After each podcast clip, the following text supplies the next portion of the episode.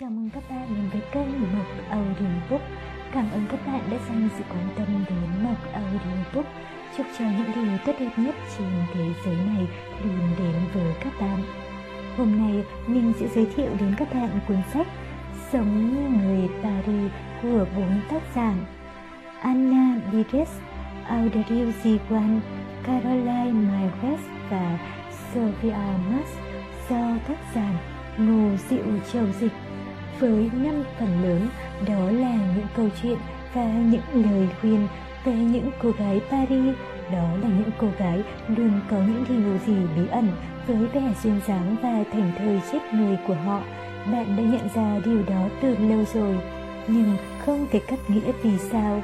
Ở đây, trong cuốn sách này, định thần phụ nữ Paris sẽ đưa ra định nghĩa về chính họ vai trò chúng ta biết thế nào là một quý cô Paris xét trên mọi văn hóa, thời trang và thái độ.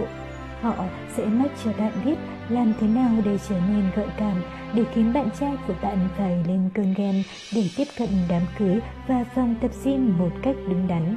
Rồi họ sẽ chia sẻ số địa chỉ của bản thân áp dụng trong nội thành Paris để bạn biết mình phải đi đâu vào cuối đêm vào một dịp sinh nhật và một ngày thông minh đột xuất và nhiều hơn thế. Những dòng tâm sự hài hước, những bức ảnh minh họa đầy phong cách, những mẹo vặt hữu ích trong nấu ăn và chăm sóc nhà cửa sẽ giúp bạn nhận ra một chân lý. Thật thú vị khi sống như người Paris. Toàn bộ những nội dung đó sẽ được gói gọn trong năm chương. Chương 1. Những nguyên tắc lớn Chương 2. Tự giác thừa nhận những thói hư tật xấu Chương 3. Luyện dáng Chương 4. Giảm yêu và chương cuối cùng những lời khuyên của người Paris. Sau đây, chúng ta sẽ đi vào nội dung chi tiết của cuốn sách Sống như người Paris. Một bộ phim cần có phần mở đầu, đoạn giữa và kết thúc, nhưng không nhất thiết phải theo trật tự này. Saint Lux Lời giới thiệu Không, các cô nàng Paris không mảnh mai từ trong trứng, chẳng phải lúc nào cũng dễ gần, và không, họ cũng không phải là những bà mẹ hoàn hảo. Họ bất toàn, họ lộn xộn, mơ hồ và xấu tính, nhưng họ cũng là những con người vui vẻ, quan tâm đến người khác, hiếu kỳ bởi thừa hưởng một thứ nghệ thuật sống kiểu Pháp nhất định. Ở nước ngoài, nhiều câu hỏi vẫn thường trở đi trở lại, vẻ uể oải, kiểu cách lịch thiệp mà không cần cố tỏ vẻ ấy là thế nào. Xu hướng tóc rối đặc biệt được hình thành ra sao? Làm cách nào họ gợi lên trong cánh mày dâu biết bao ảo mộng dục tình trong khi lại buộc đàn ông phải tôn trọng bình đẳng giới. Chúng tôi là bốn người bạn gái lâu năm, tay trong tay cùng trải qua những năm tháng từ lúc còn ngồi trên ghế nhà trường tới khi là những người phụ nữ trưởng thành. Bốn cô gái sống ở Paris, bốn người phụ nữ với những cuộc đời và tính cách rất khác nhau nhưng gặp gỡ nhau ở cái gu kiểu Pháp, thích biến đời mình thành một thiền tiểu thuyết. Một lớn, những nguyên tắc lớn.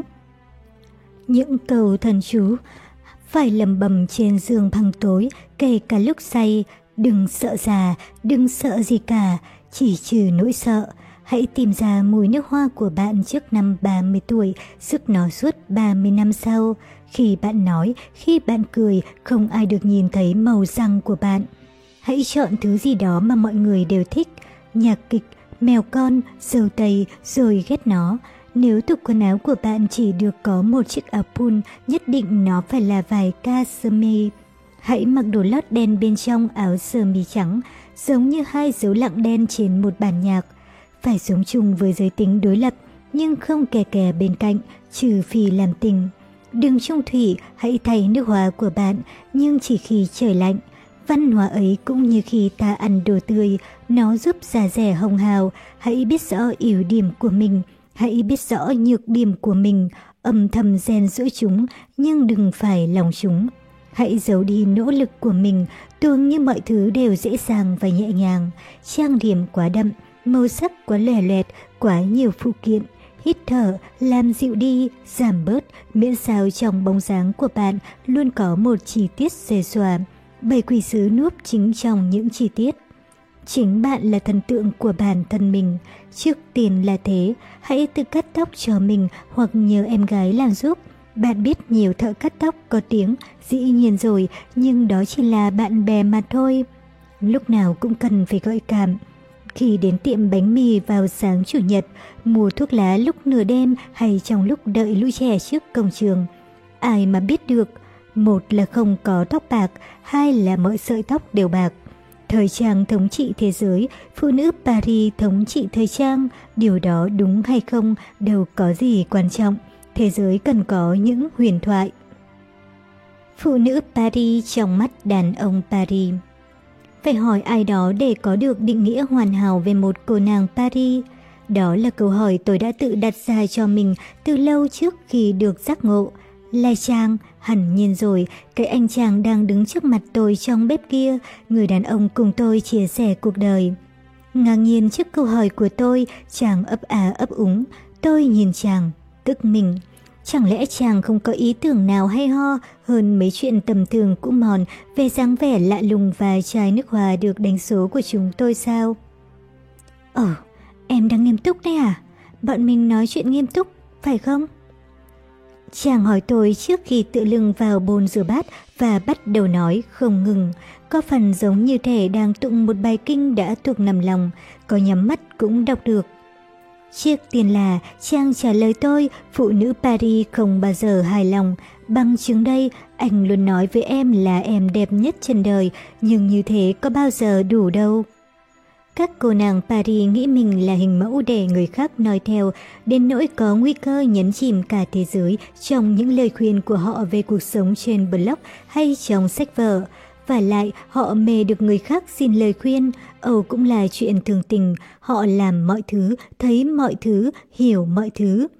Ví dụ nhé, các cô nàng Paris lúc nào cũng muốn giới thiệu em đến ông bác sĩ nọ của họ, ông ta là thiên tài, nhà sĩ của họ, không ai chữa răng đỉnh cao như ông ấy, ông bác sĩ phụ khoa của họ.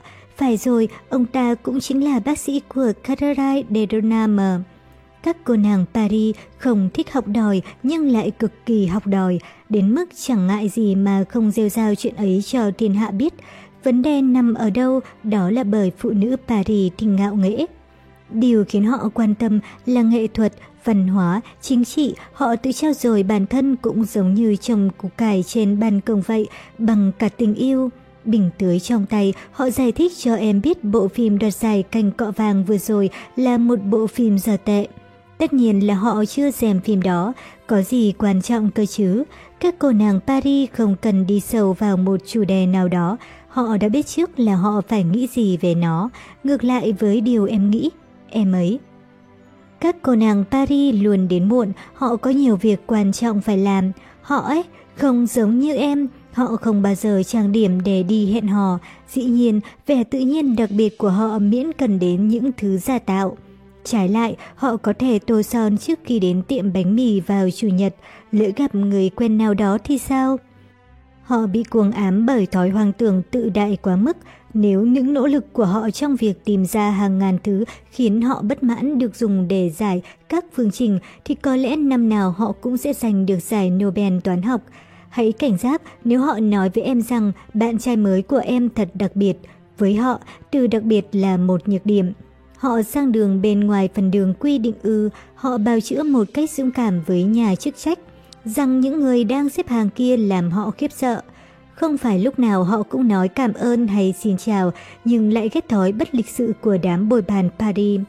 Họ là những kẻ mồm loa mép dài, động tí là thè bồi như dân chợ búa, nhưng họ lại ghê sợ những ai nói chúc ngon miệng, thiếu gu còn tệ hơn là thiếu khôn khéo. Họ không lúc nào rời xa cặp kính dâm, thậm chí cả trong những ngày mưa, nhưng lại chê bài những ngôi sao muốn giấu mặt sau cặp kính dâm của họ. Chỉ bằng một từ thôi, nếu anh phải dừng ở đây và đưa ra định nghĩa ngắn gọn nhất về các cô nàng Paris và anh có thể dám chắc với em rằng anh hiểu rõ họ. Các cô nàng Paris thật là điên. Những phụ nữ Paris nổi danh nhất đều là người nước ngoài. Đúng vậy, phụ nữ Paris thường đến từ những miền đất khác. Nàng không sinh ra ở Paris nhưng tái sinh ở Paris, bằng chứng là đây. Marie Antoinette là người Áo khi đặt chân đến nước Pháp để kết hôn cùng Louis thứ 16, bà mới chỉ 14 tuổi. 4 năm sau, bà trở thành hoàng hậu, là người thích sự phù phiếm, bà bắt đầu bị ám ảnh bởi thời trang, bà phải lòng một người đàn ông khác, mơ ước trở thành diễn viên kịch hay bà chủ trang trại chăn nuôi cừu. Bà bịa ra đời mình. Sophie Barker sinh ra tại San Luis, thuộc tiểu bang Missouri. Không chỉ mang quốc tịch Pháp mà còn mang tâm hồn và trái tim của đất nước này, bà tham gia quân kháng chiến trong thời kỳ Thế chiến thứ hai. Bà là một trong những ngôi sao sáng nhất Paris với các tiết mục tạp kỹ và cabaret diễn trên sân khấu Folie Bergès khiến cho cả Paris sẵn sàng tự chuộc lây tội vào thân. Biết cách điều khiển cặp hông điều luyện không kém gì trí thông minh tuyệt vời của mình, bà đã đạt tới thành công ngoạn mục nhờ bài hát Tôi có hai tình yêu, đất nước tôi và Paris. Romy Schneider, nữ diễn viên chính trong phim Hoàng hậu Sisi, khám phá ra ở Paris sự vô tư lự, chống chủ nghĩa thu cựu và những đêm không ngủ. Cô nàng thành viên Vaina ngay lập tức được người Pháp say mê, họ ngưỡng mộ vẻ duyên dáng, dịu dàng và mong manh của nàng, và nàng nhanh chóng trở thành một hình mẫu về nữ tính cho tất thầy phụ nữ Paris. Jane Birkin, nữ ca sĩ và diễn viên người Anh đã trở thành cô nàng giàu nhất Paris hơn bất cứ cô nàng Paris nào.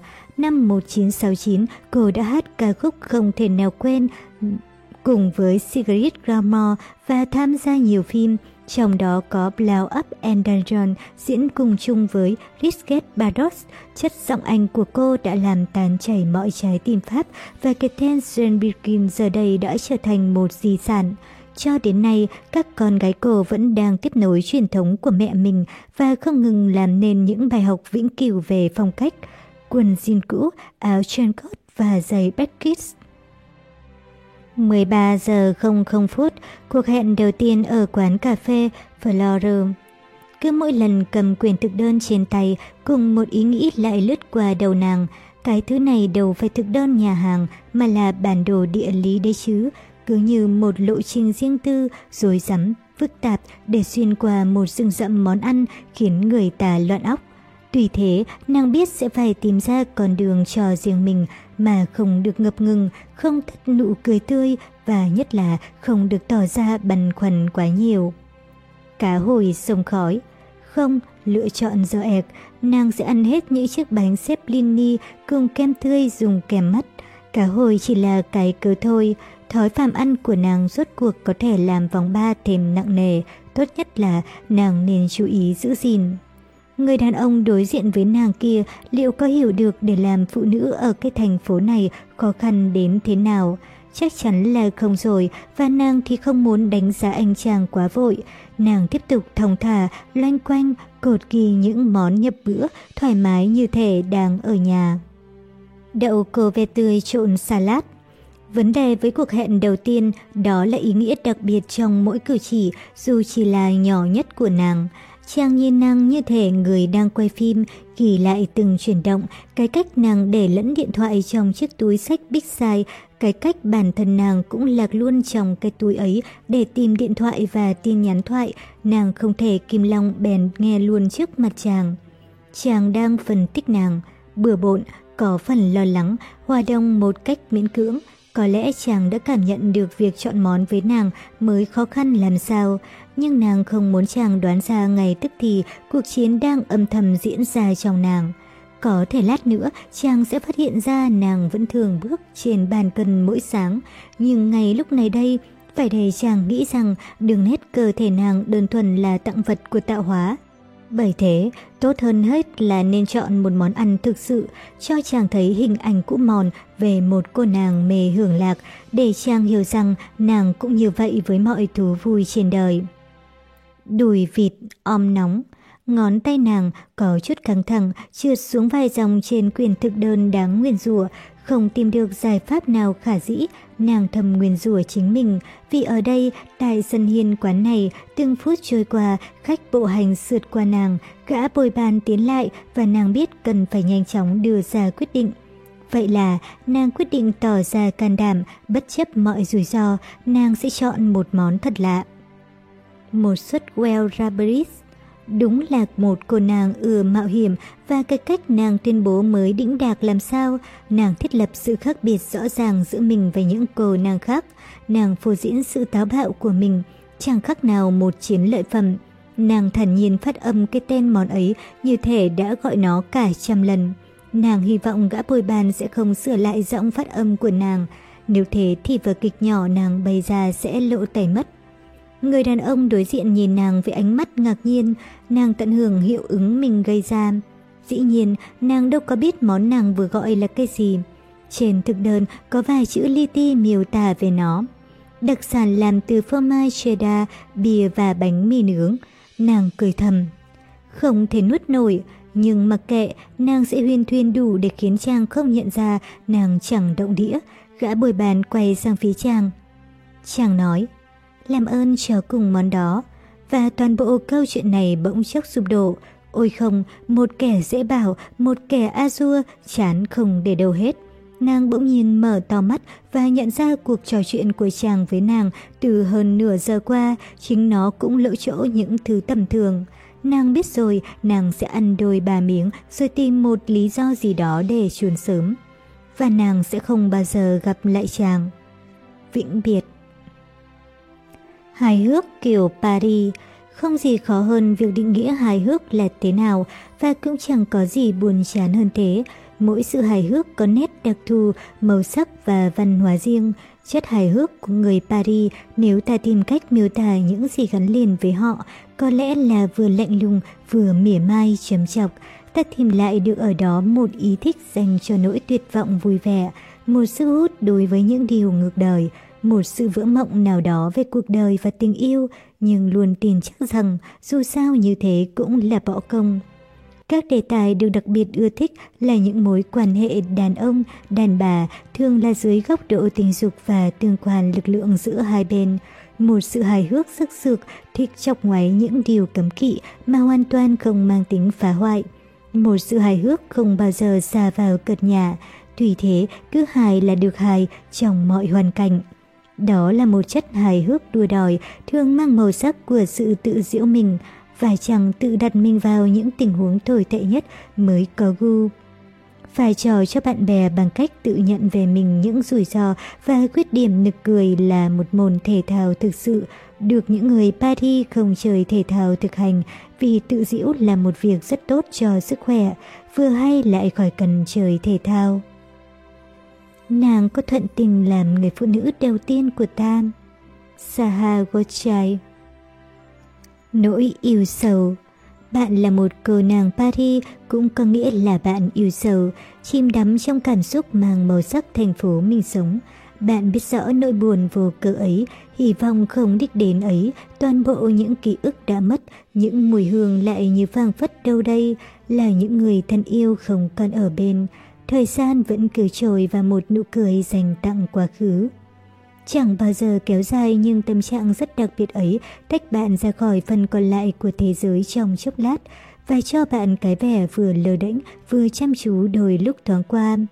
Bạn ngồi một mình trong nhà hàng, không có hẹn với ai khác ngoài chính bản thân mình.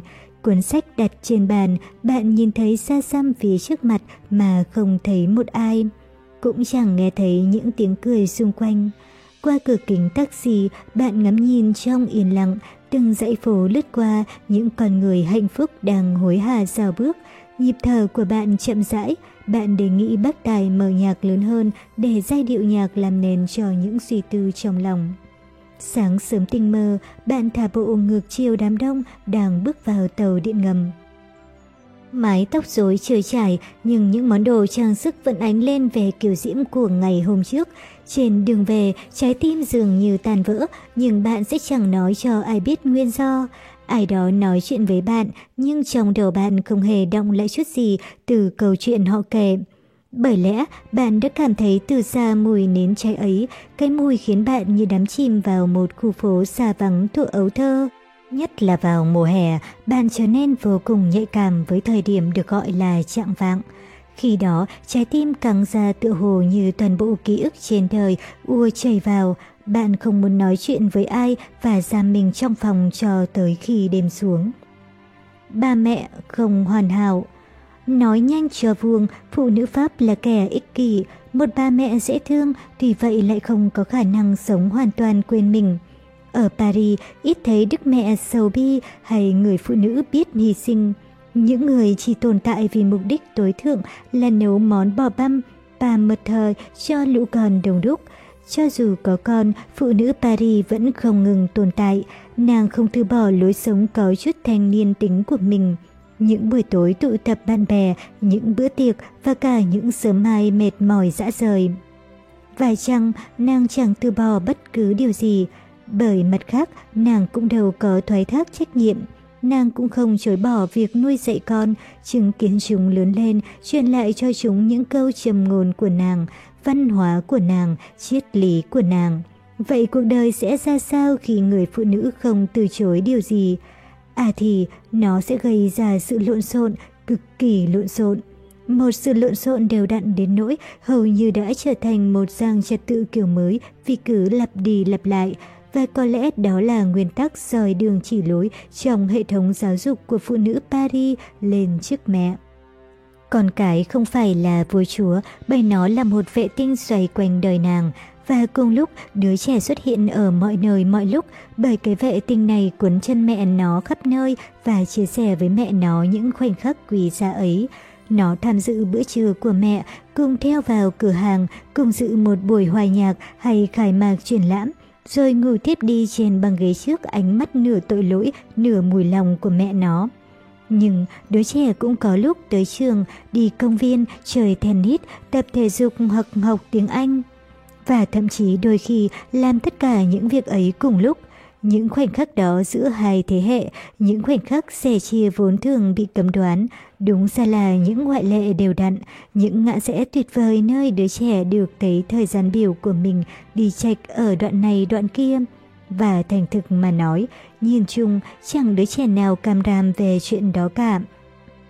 Sau này, chúng sẽ giữ trong mình những kỷ niệm chấp nhoáng, những màu trò chuyện góp nhặt ở đâu đó, những dấu tích của thế hệ người lớn mà một lúc nào đó nó sẽ chợt nhận ra, tạo nên một hình ảnh hạnh phúc về điều một ngày kia sẽ chờ nó. Niềm vui sống ấy, theo quan điểm của phụ nữ Paris, là cách hay nhất để tạo cho trẻ con nhu cầu trưởng thành và là cách tuyệt vời nhất để các mẹ không bao giờ phải hối tiếc về cuộc sống thời son dỗi đã qua. Trả lời điện thoại thế nào khi rốt cuộc chàng cũng gọi đến. chuồng điện thoại reo, nàng nhấc máy. Cô nàng Paris luôn để chuông reo một lúc lâu, nàng đâu có vẻ kè kè bên điện thoại. Nàng giả bộ ngạc nhiên, nàng có chờ cuộc gọi của chàng đâu. Nàng bảo 5 phút nữa sẽ gọi lại cho chàng, nàng đang bận. Vấn đề là nàng đang không ở một mình, và đúng vậy, đừng bắt nàng phải chờ đợi. Hiệu lực của bảo bối. Bảo bối là chi tiết căn bản khoác lên người bạn từ đầu đến chân, không cần phải bỏ cả 10 năm tiền lương vào tủ quần áo của bạn, cũng chẳng cần xin ứng lương trước cả năm. Không, chỉ cần một món đồ duy nhất, món đồ bạn sẽ lấy ra khi cần cảm thấy mình mạnh mẽ. Không phải cô nàng Paris nào cũng được bà nội hay bà ngoại mở ngăn tủ ra và bảo, quà cho cháu yêu của bà, chọn đi cháu. Còn lâu mới được như thế, vậy thì cô nàng Paris lung sục ở chợ trời, trong các cửa hàng đồ ký gửi hay trên eBay. Cô tìm thấy ở đó những món đồ đẹp đẽ, món đồ cô sẽ mang suốt đời. Dù là thứ gì đi chăng nữa, chiếc trên cốt thật đẹp, đôi giày cao gót hay chiếc túi xách da thì món đồ ấy cũng là bảo bối, được giữ gìn và nhất là thường xuyên mang trên người, đi kèm với một chiếc quần jean, giày búp bê hay áo vest thắt đai. Phần còn lại của trang phục cần đơn giản để không tạo cảm giác trông bạn như cây thông Noel.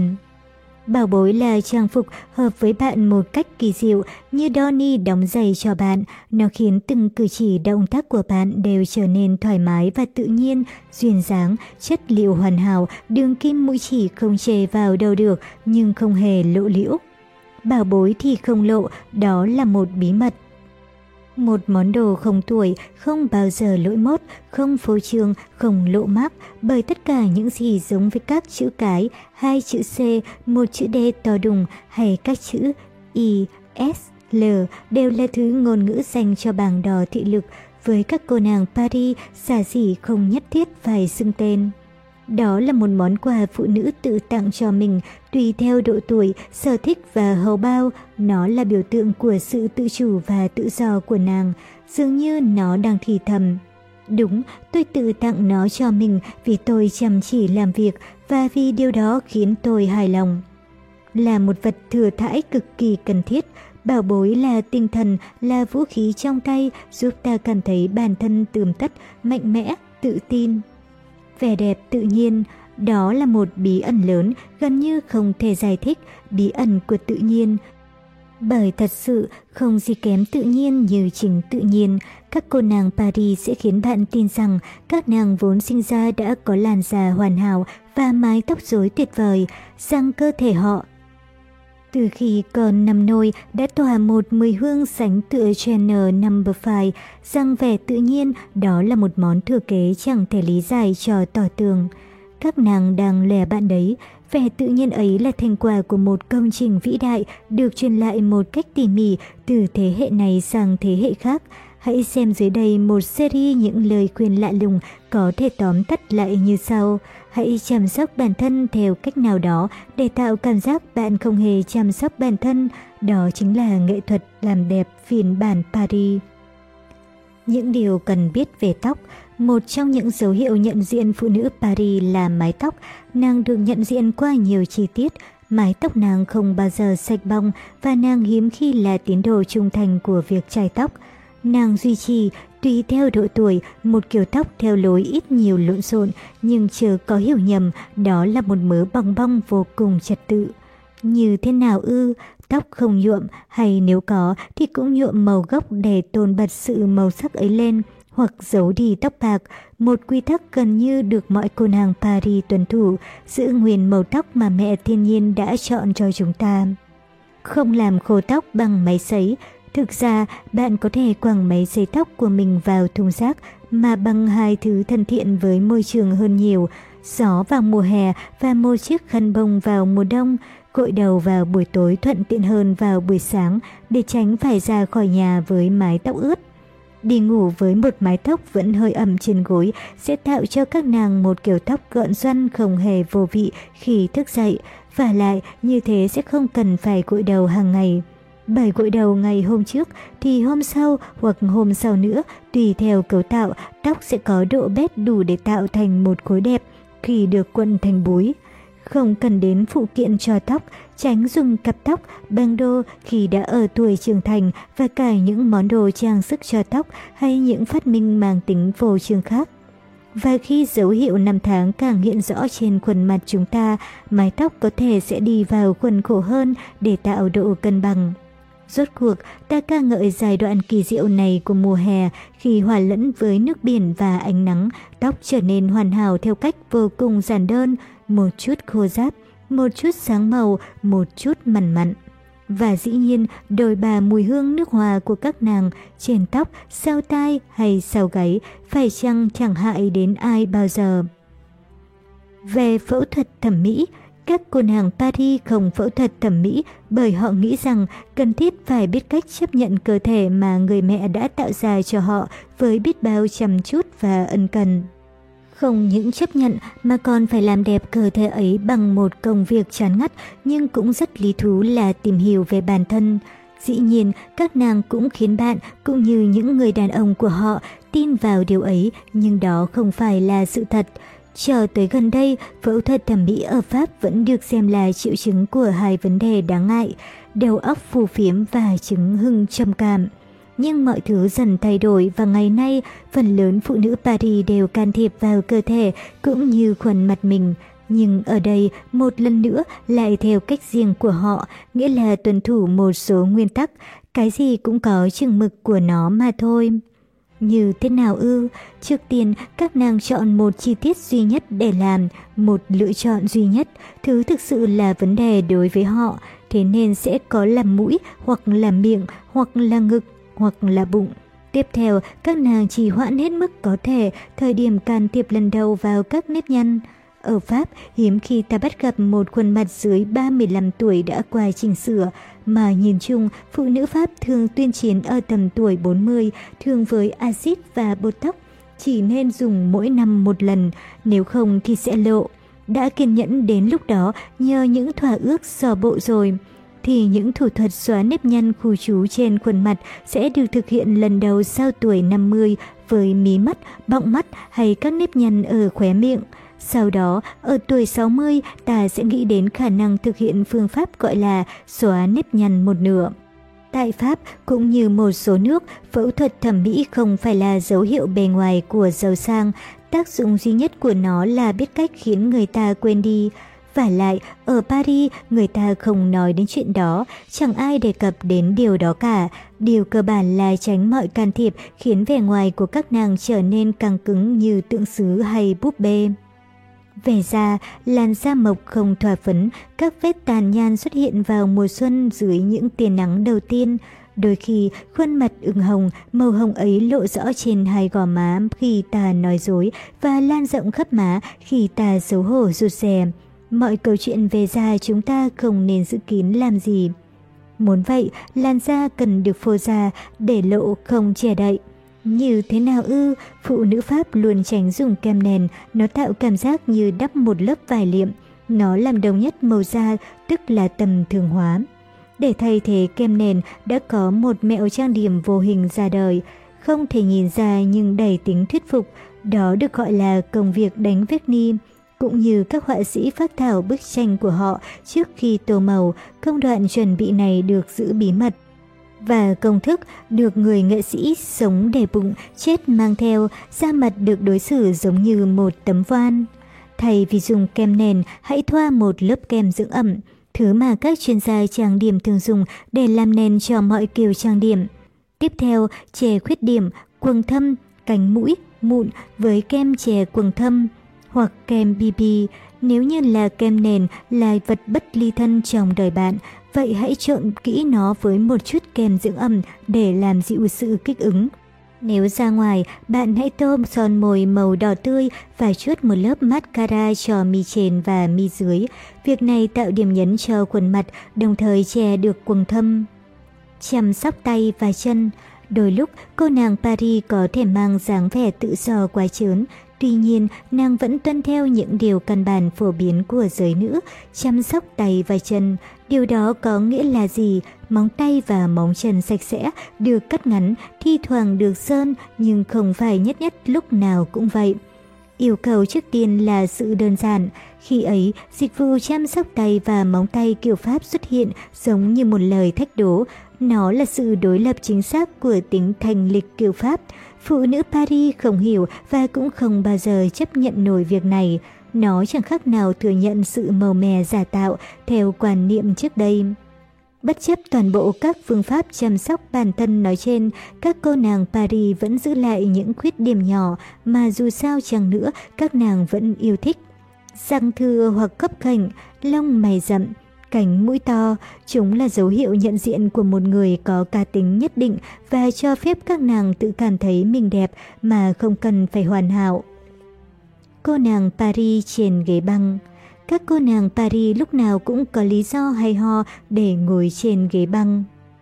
Khi nàng không muốn đến sớm trong một cuộc hẹn mà nàng đã lên đường quá sớm trước hẳn nửa tiếng – khi nàng lục tung túi sách để tìm điện thoại, rồi đến chìa khóa xe, rồi cả thẻ gửi xe và chìa khóa nhà. Rốt cuộc, đã quá oải, nàng thậm chí còn chẳng muốn về nhà. Khi nàng đã ra khỏi nhà, đóng sập cửa về quả quyết, nhưng thực ra chẳng hề biết sẽ đi đâu. Khi nàng muốn hôn một anh chàng trước khi quyết định sẽ mời chàng lên nhà hay nụ hôn thất bại này tốt hơn hết sẽ là nụ hôn cuối. Khi nàng chạy cả trăm mét đuổi theo xe buýt mà không kịp và rồi thở không ra hơi vì nỗ lực thể chất bất ngờ ấy. Khi nàng gọi một cuộc điện thoại mà không ai trong nhà được phép nghe. Khi nàng muốn đọc một cuốn sách và muốn người ta trông thấy nàng đang đọc sách. Khi nàng muốn hình dung một ngày kia mình về già ở Paris, nàng sẽ kể chuyện đời mình với lũ chim sâu như thế nào khi đã không còn người bạn đời bên cạnh không có gu. Mỗi người đều có một quy tắc riêng cho riêng mình, những tập tục, những thói quen sao cho dễ hiểu nhất đối với phần còn lại của thế giới. Phụ nữ Paris đặc biệt nghiêm túc trong vấn đề này, những thứ không có gu dù thuộc về thời trang hay trí tuệ, bằng mọi giá đều phải tránh để khỏi trở nên quê mùa. Hỏi ai đó làm nghề gì trong một buổi dạ tiệc, hỏi họ kiếm được bao nhiêu còn tệ hơn. Đặt một bức hình cưới trên tủ buffet trong phòng khách. Phối màu túi sách với trang phục, để lộ hàm răng được tẩy trắng, nhổ lông mày quá tay, làm bạn với con cái, khoe của hoặc hà tiện. Lấy cớ, tôi đã qua chén để làm bất cứ việc gì. Bầm môi phòng như mỏ vịt, kiểu cách thái quá, trang điểm quá đà, tìm kiếm lời khen, dùng những từ như vẻ thời thượng, phế phẩm của thuật ngữ chuyên ngành. ADN của doanh nghiệp, tôi quay lại với ông bà, đếm ra hơn hai màu tóc khác nhau. Giả vẻ quá quan trọng. Bộ dụng cụ sinh tồn chẳng bao giờ biết được. Phần 2. Tự giác thừa nhận những thói hư tật xấu. Những điều ngược đời Nàng chào mọi người nhưng không muốn nói chuyện với ai. Nàng ăn chiếc bánh pizza bốn loại phô mai rồi bỏ đường hóa học vào cà phê. Nàng mua những đôi giày xa xỉ và chẳng bao giờ thèm đánh xi cho chúng lấy một lần.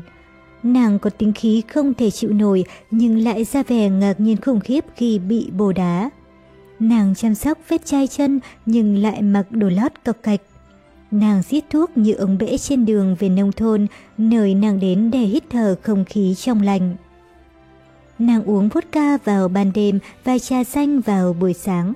Nàng không tin vào Chúa nhưng vừa chớm gặp khó khăn đã lập tức cầu nguyện cho tình hình suôn sẻ. Nàng là người bảo vệ môi trường nhưng có thể chạy xe ga đi mua bánh mì. Nàng ủng hộ nữ quyền nhưng xem phim khiêu dâm. Nàng có khả năng rời non lấp bè, nhưng lúc nào cũng cần người khác trấn an. Nàng thừa biết những điểm yếu làm hỏng đời mình, nhưng chẳng bao giờ thay đổi. Làm cách nào để chàng nghĩ rằng bạn có nhân tình? Tùy chọn. Tự gửi hoa cho mình, rồi cảm ơn bạn trai vì sự quan tâm tinh tế. Lưu số điện thoại của em gái dưới tên, Paul. Tỏ ra bí hiểm, ngắm nhìn qua cửa sổ thì thoảng khóc lóc vô cớ. Không nghe máy khi chàng gọi, nhưng nhắn tin cho chàng ngọt như mía lùi. Tắm nhiều, ở ly trong phòng tắm. Mua đồ lót mới hoặc hút thuốc lá trở lại. Nhưng nếu rốt cuộc chàng rời bỏ bạn thì đừng có than thân trách phận, chính bạn cũng muốn như thế còn gì.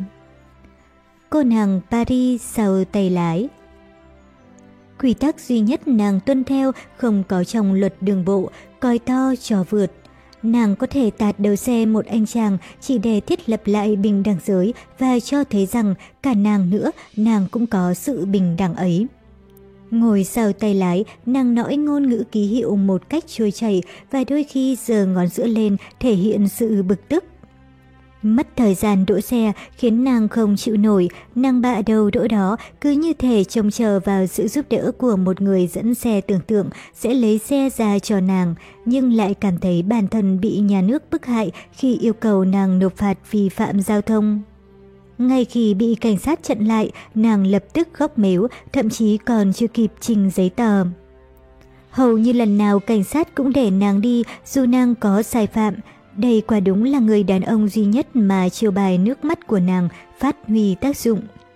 Có đôi khi cảnh sát là nữ giới, lúc đó thì khóc cũng như không, vậy là nàng gào lên và băng lái của nàng bị bấm lỗ, nàng huyền rủa vận đen đã ra ngõ gặp gái.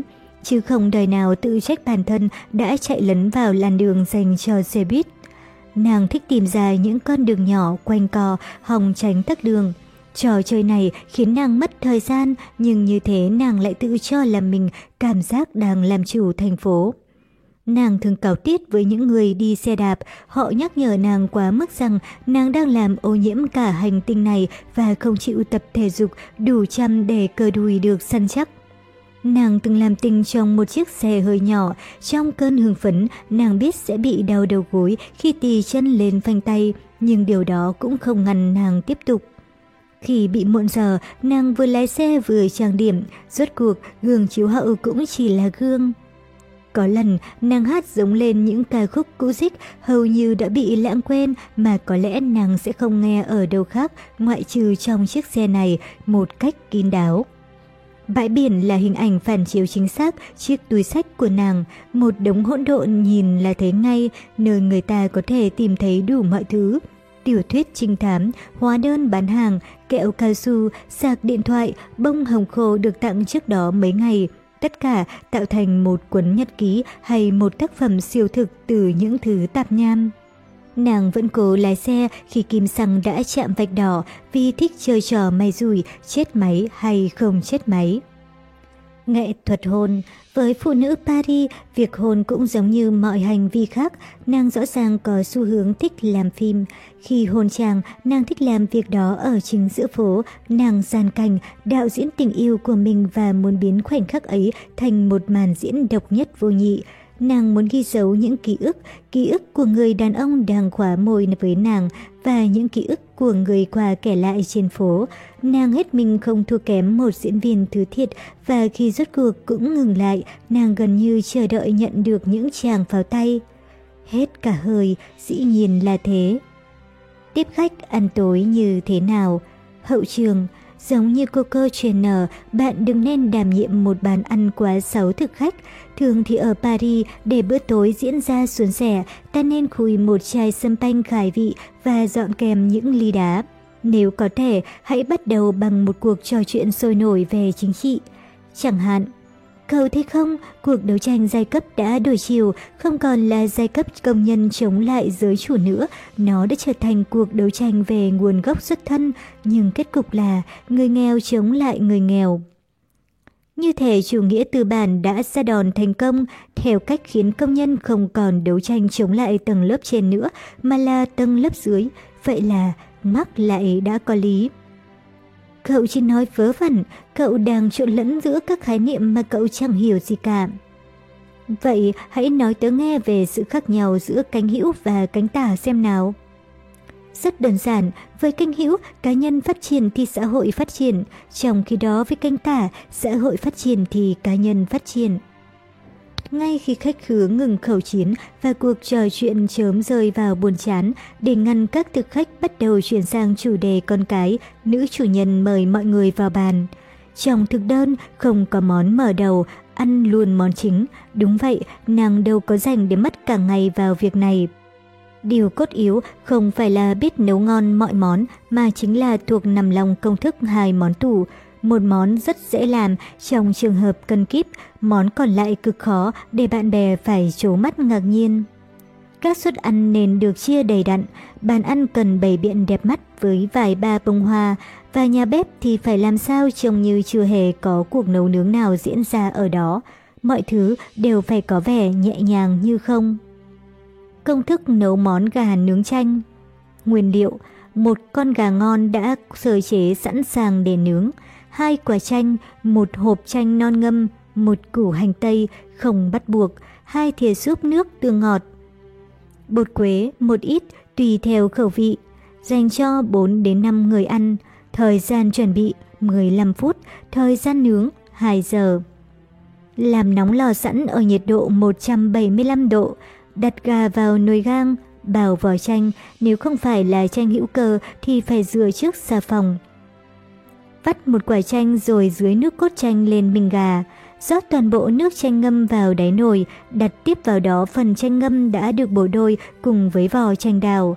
Gột sạch vỏ quả chanh còn lại rồi nhồi chanh vào bụng gà. Xoa đều bột quế lên da gà, nó sẽ giúp gà có màu nâu vàng đẹp mắt mà không cần dùng đến dầu ăn. Cho thêm củ hành tây đã sắt lát mỏng vào nồi, không bắt buộc bỏ vào lò nướng 2 tiếng. Khi nướng được 1 tiếng, lật gà lại để nướng cả mặt dưới. Khi nướng được 1 tiếng 45 phút, lật gà trở lại như cũ rồi dưới nước tương ngọt lên. Đặc biệt không nên cho muối vì nước chanh ngâm đã mặn sẵn. Trong khi các vị khách thưởng thức món gà của bạn, hãy làm cách nào đó để cuộc trò chuyện chuyển hướng sang chủ đề được ưa chuộng thứ hai trong một bữa tối kiểu Paris. Tình dục Ví dụ như, Tớ, tớ nhận ra trên giường tớ rất mê mệt được gọi là con ngốc. Ngược lại, nếu chàng của tớ gọi tớ là đồ đĩ, tớ nghĩ tớ sẽ phát tức điên. Đồ đĩ, nghe cũng được đấy, tùy theo hoàn cảnh. Ví dụ, đĩ cưng cũng giống như đồ đĩ cộc lốc. Đĩ cưng, tớ rất thích, nghe thật dễ thương. Cô nàng Paris còn biết chọn công thức nấu ăn truyền thống của gia đình, được truyền từ thế hệ này sang thế hệ khác, đòi hỏi khâu chuẩn bị công phu trước nhiều ngày, đi chợ trước hai hôm và nấu trước một ngày, cái chính là phải luôn miệng nói. Không, có gì đâu, tôi chỉ làm trong 5 phút là xong thôi, và không bao giờ được tiết lộ các công thức cũng như những địa chỉ cung cấp thực phẩm. Công thức nấu món bò hầm kiểu Pháp nên nấu trước một ngày để loại bỏ bớt chất béo. Nguyên liệu Muối biển một miếng thịt bò, ví dụ như vai, không dùng vẻ sườn. Một miếng thịt bê, ví dụ như thịt sụn. Một tùy xương trên một người, một củ cà rốt nhỏ xinh trên một người, nạo vỏ và cắt đôi. Một củ hành tây, thêm một nhánh đinh hương nếu muốn. Một củ tỏi để nguyên vỏ, một nhánh cần tây cắt tư, một bó rau thơm gồm mùi tây, lá nguyệt quế, húng tây, một ít tiêu nguyên hạt, bốn nhánh tỏi tây to cắt thành hai đoạn ngắn, bốn đoạn dài, một củ cải tròn trên một người, nạo vỏ và cắt đôi hoặc cắt tư, một cây bắp cải cắt tư, dưa chuột muối và mù tạt ăn kèm. Dành cho 6 người ăn, đổ đầy nước lạnh vào một cái nồi thật to, nêm muối, cho thịt vào nồi, thêm các loại rau củ làm nước dùng, cà rốt, hành tây, tỏi, cần tây, rau thơm, hạt tiêu và vài đoạn lá tỏi tây đậy vung và đặt lên bếp lưu diêu khoảng 3 tiếng. Kiểm tra thường xuyên và dùng thìa vớt bò bọt và váng mỡ, để nguội rồi cho vào tủ lạnh đến ngày hôm sau. Ngày hôm sau, hớt bỏ váng mỡ, đặt nồi lên bếp đun nhỏ lửa và đặt một sừng hấp lên trên. Hấp cà rốt và củ cải tròn trước trong vòng 15 phút, sau đó cho cải bắp và phần tỏi tây còn lại vào hấp từ 10 đến 15 phút. Chú ý không hấp chín quá, rau củ cần có độ giòn. Tẩm dầu vào các miếng tủy bò với muối rồi bọc kín hai đầu miếng tủy bằng giấy bạc. Đổ nước đầy vào nồi, nêm muối và tiêu, rồi đun sôi. Khi nước sôi, cho các phần tủy bò vào rồi đun nhỏ lửa trong vòng 10 phút. Sau khi vớt rau thơm ra và tỏi, múc phần thịt vào một đĩa, vớt rau ra một đĩa khác, để riêng phần nước dùng. Bày dưa chuột muối và mù tạt lên bàn. Sau tình dục tất nhiên là chủ đề tiếp theo xuất hiện tại bàn ăn cùng lúc với món ăn tráng miệng. Ngoại tình, đó là một chủ đề phổ biến mà ai cũng có thể góp chuyện cũng như chia sẻ kinh nghiệm, nên cứ yên tâm là sẽ không khiến ai trong số khách phải buồn chán. Tớ thà để trang của tớ chơi trò tình một đêm còn hơn gấp nghìn lần anh ta dính vào một mối quan hệ tình cảm trong sáng với một cô nàng thân quen. Tớ đồng ý, người ta không chia tay vì đã phản bội mà chia tay vì không còn yêu nữa, thế nên chỉ cần ngoại tình trong tấm tưởng thôi cũng đã là phản bội rồi. Tớ thì vẫn ngoại tình trong tấm tường cả đời, mỗi khi làm chuyện đó tớ lại nghĩ đến thầy giáo tin học của tớ, cậu nghiên cứu sinh tớ hướng dẫn, gã hàng xóm nhà tớ là cả một cơ chế tưởng tượng chẳng liên quan gì đến thực tế hết. Tớ không nói đến chuyện đó, cậu nghe này, hãy tưởng tượng là xung quanh cậu chỉ có một gã duy nhất mà cậu luôn nghĩ đến mỗi lần lên giường với trang của cậu. Cậu thấy rõ sự khác nhau không? Ở Paris, có bao nhiêu phụ nữ thì cũng có từng ấy công thức làm món bánh gato sô-cô-la, ngọt nhiều hay ít, mềm xốp nhiều hay ít, béo nhiều hay ít, đều không quan trọng.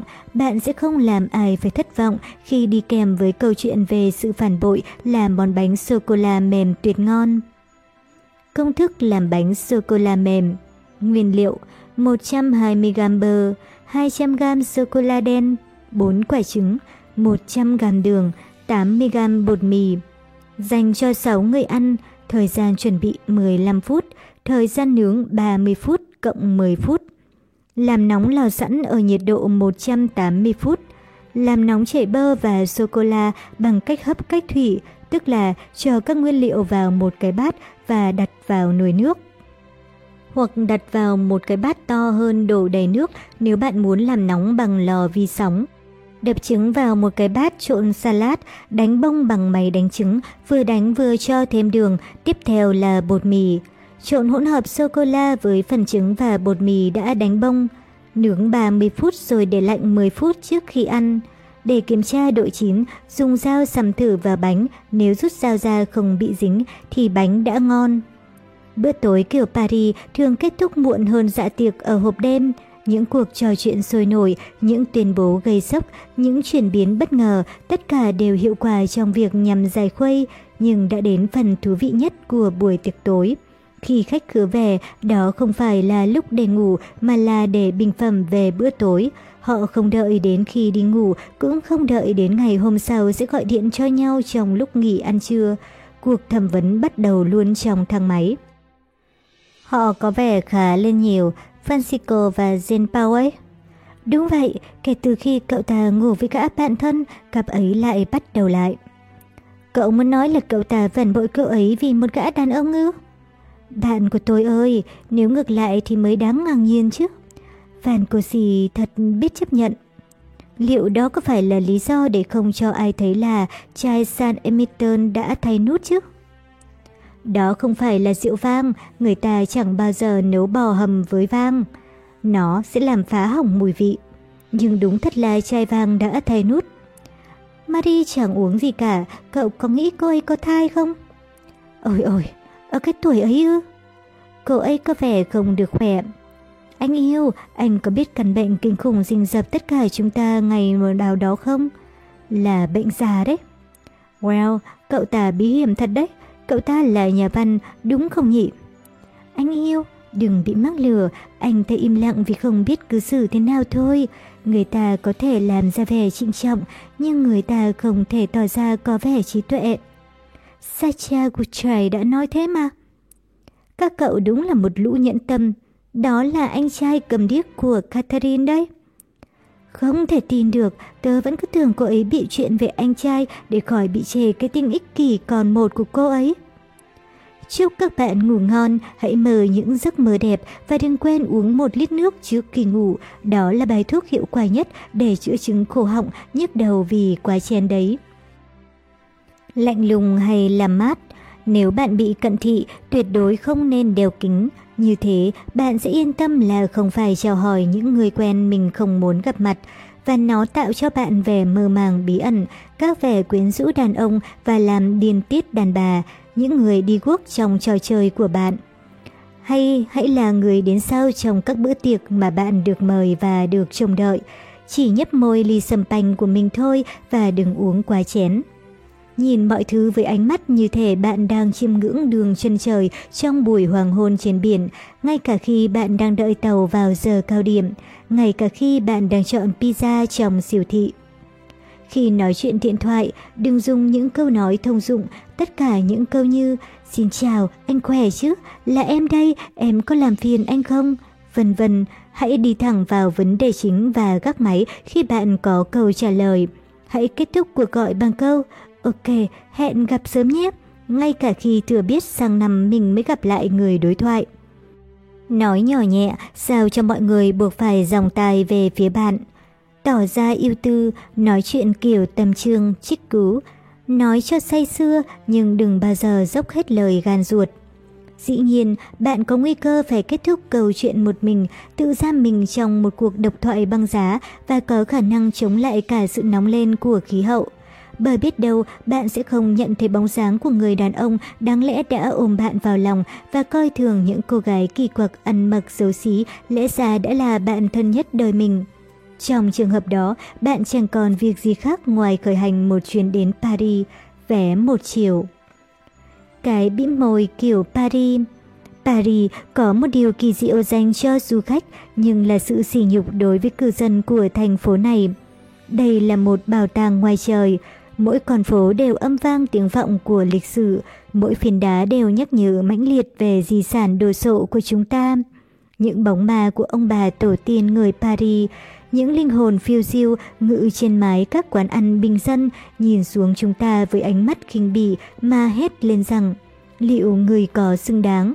Trong số những linh hồn dẫn đường chỉ lối cho chúng ta có Quý Bà Rợm, dưới thời trị vì của vua Louis thứ 13 và Louis thứ 14, một số phụ nữ trong triều đình đã quyết định dựng lên một phong trào nữ quyền.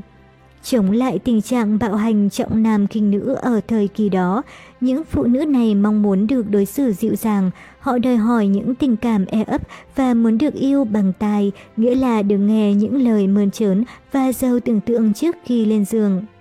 Nhà văn Medellai Curie là người đứng đầu phòng trào ấy, bà vẽ nên một bản đồ địa lý tưởng tượng, bản đồ của một xứ sở có tên là Âu Yếm. Để đến được vùng đất của tình yêu phải đi qua nhiều ngôi làng nhỏ, cũng chính là bước để dần dần chinh phục trái tim người phụ nữ. Từ những nhà hoạt động nữ quyền đầu tiên ấy, phụ nữ Paris đã giữ cho mình kiểu bĩ môi có chút lạnh lùng, có chút xa cách là đặc trưng riêng của họ.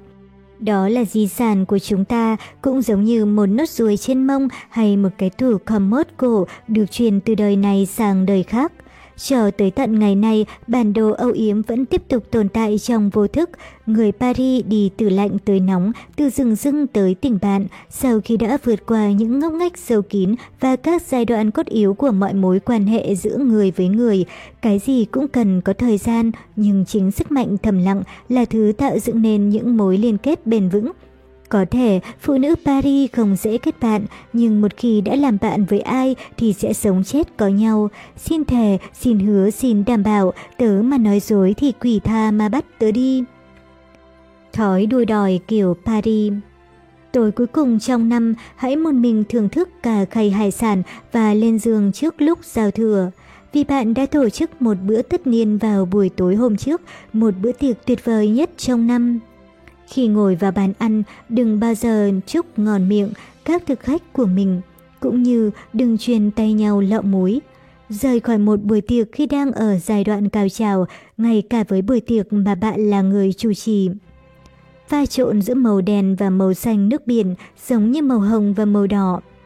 Khi lần đầu gặp ai đó, đừng nói rất hân hạnh mà hãy nói hân hạnh được làm quen với anh chị, ai mà biết trước được tương lai sẽ ra sao.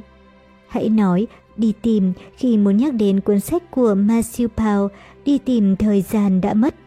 Đừng viết tắt khi nhắn tin và các kiểu biểu tượng cảm xúc chỉ là để dành riêng cho đám bạn gái. Không chạy theo mốt mà hãy xem như mốt chạy theo mình. Đừng bao giờ mất kiểm soát bản thân, nhưng quá khứ thì phải vô cùng đối trị. Thân thiện với mọi người thuộc mọi lứa tuổi, già trẻ lớn bé, nhưng nhất là những người già hơn tự giác nhận mình là người đua đòi, mếch lòng nếu người ta có thể nghĩ bạn không đua đòi.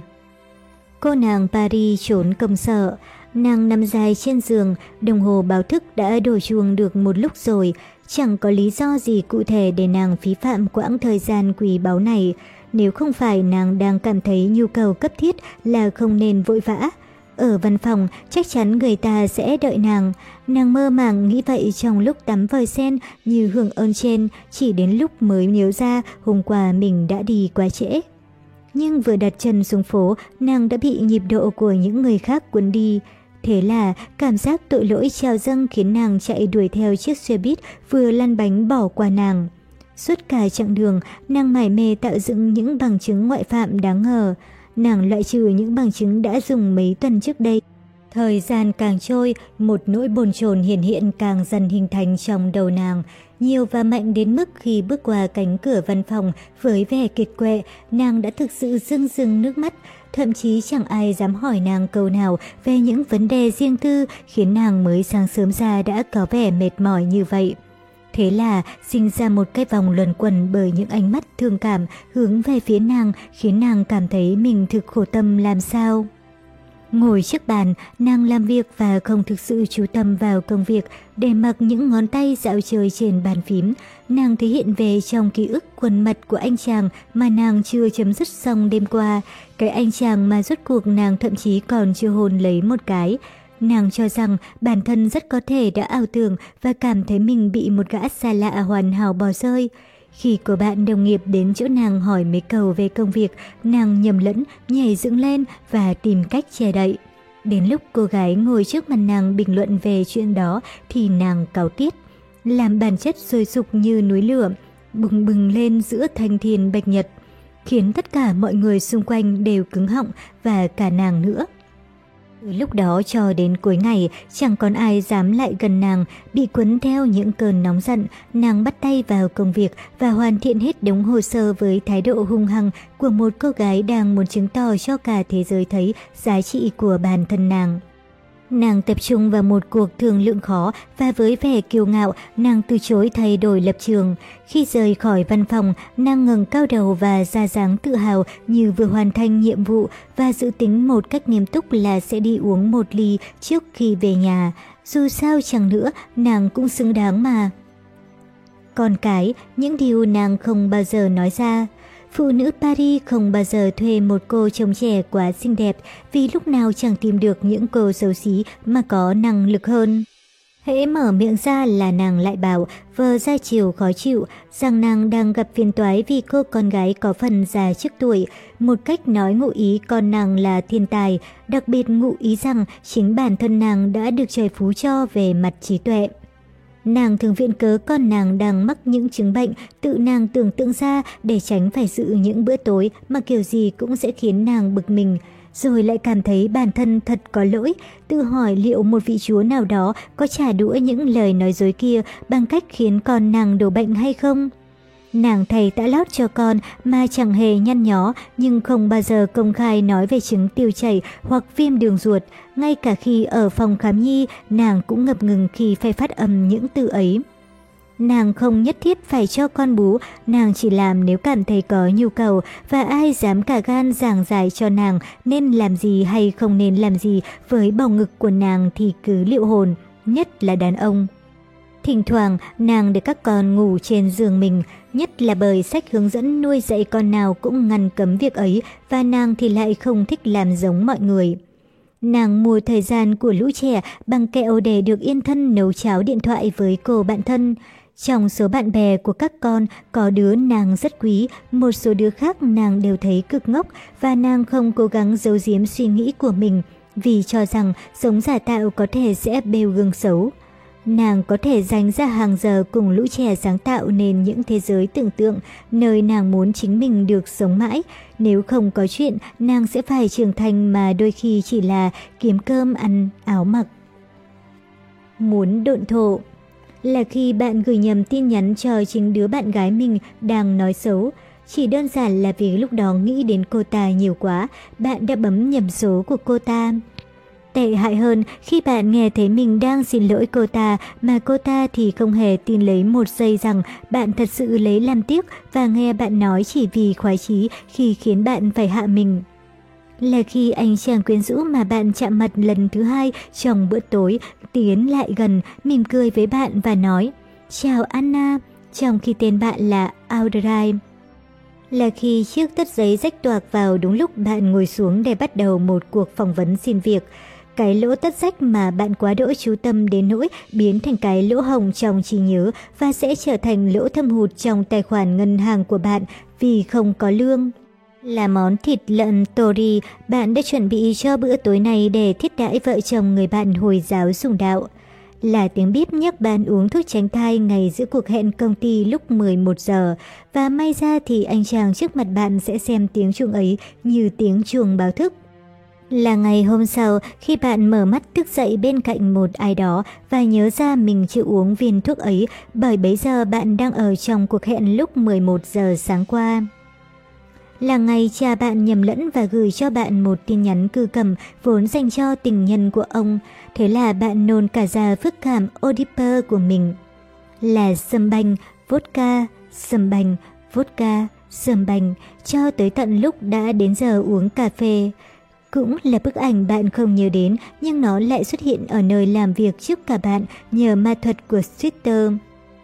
Chỉ muốn đi đầu xuống đất là khi bạn nhận ra chính mình là người đã đăng ảnh. Là 456 email chưa đọc trong hộp thư công ty.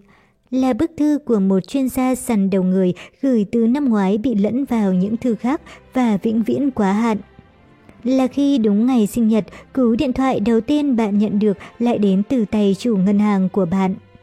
Là khi cuộc điện thoại tiếp theo đến từ thanh tra thuế, như thể họ đã bàn trước với nhau.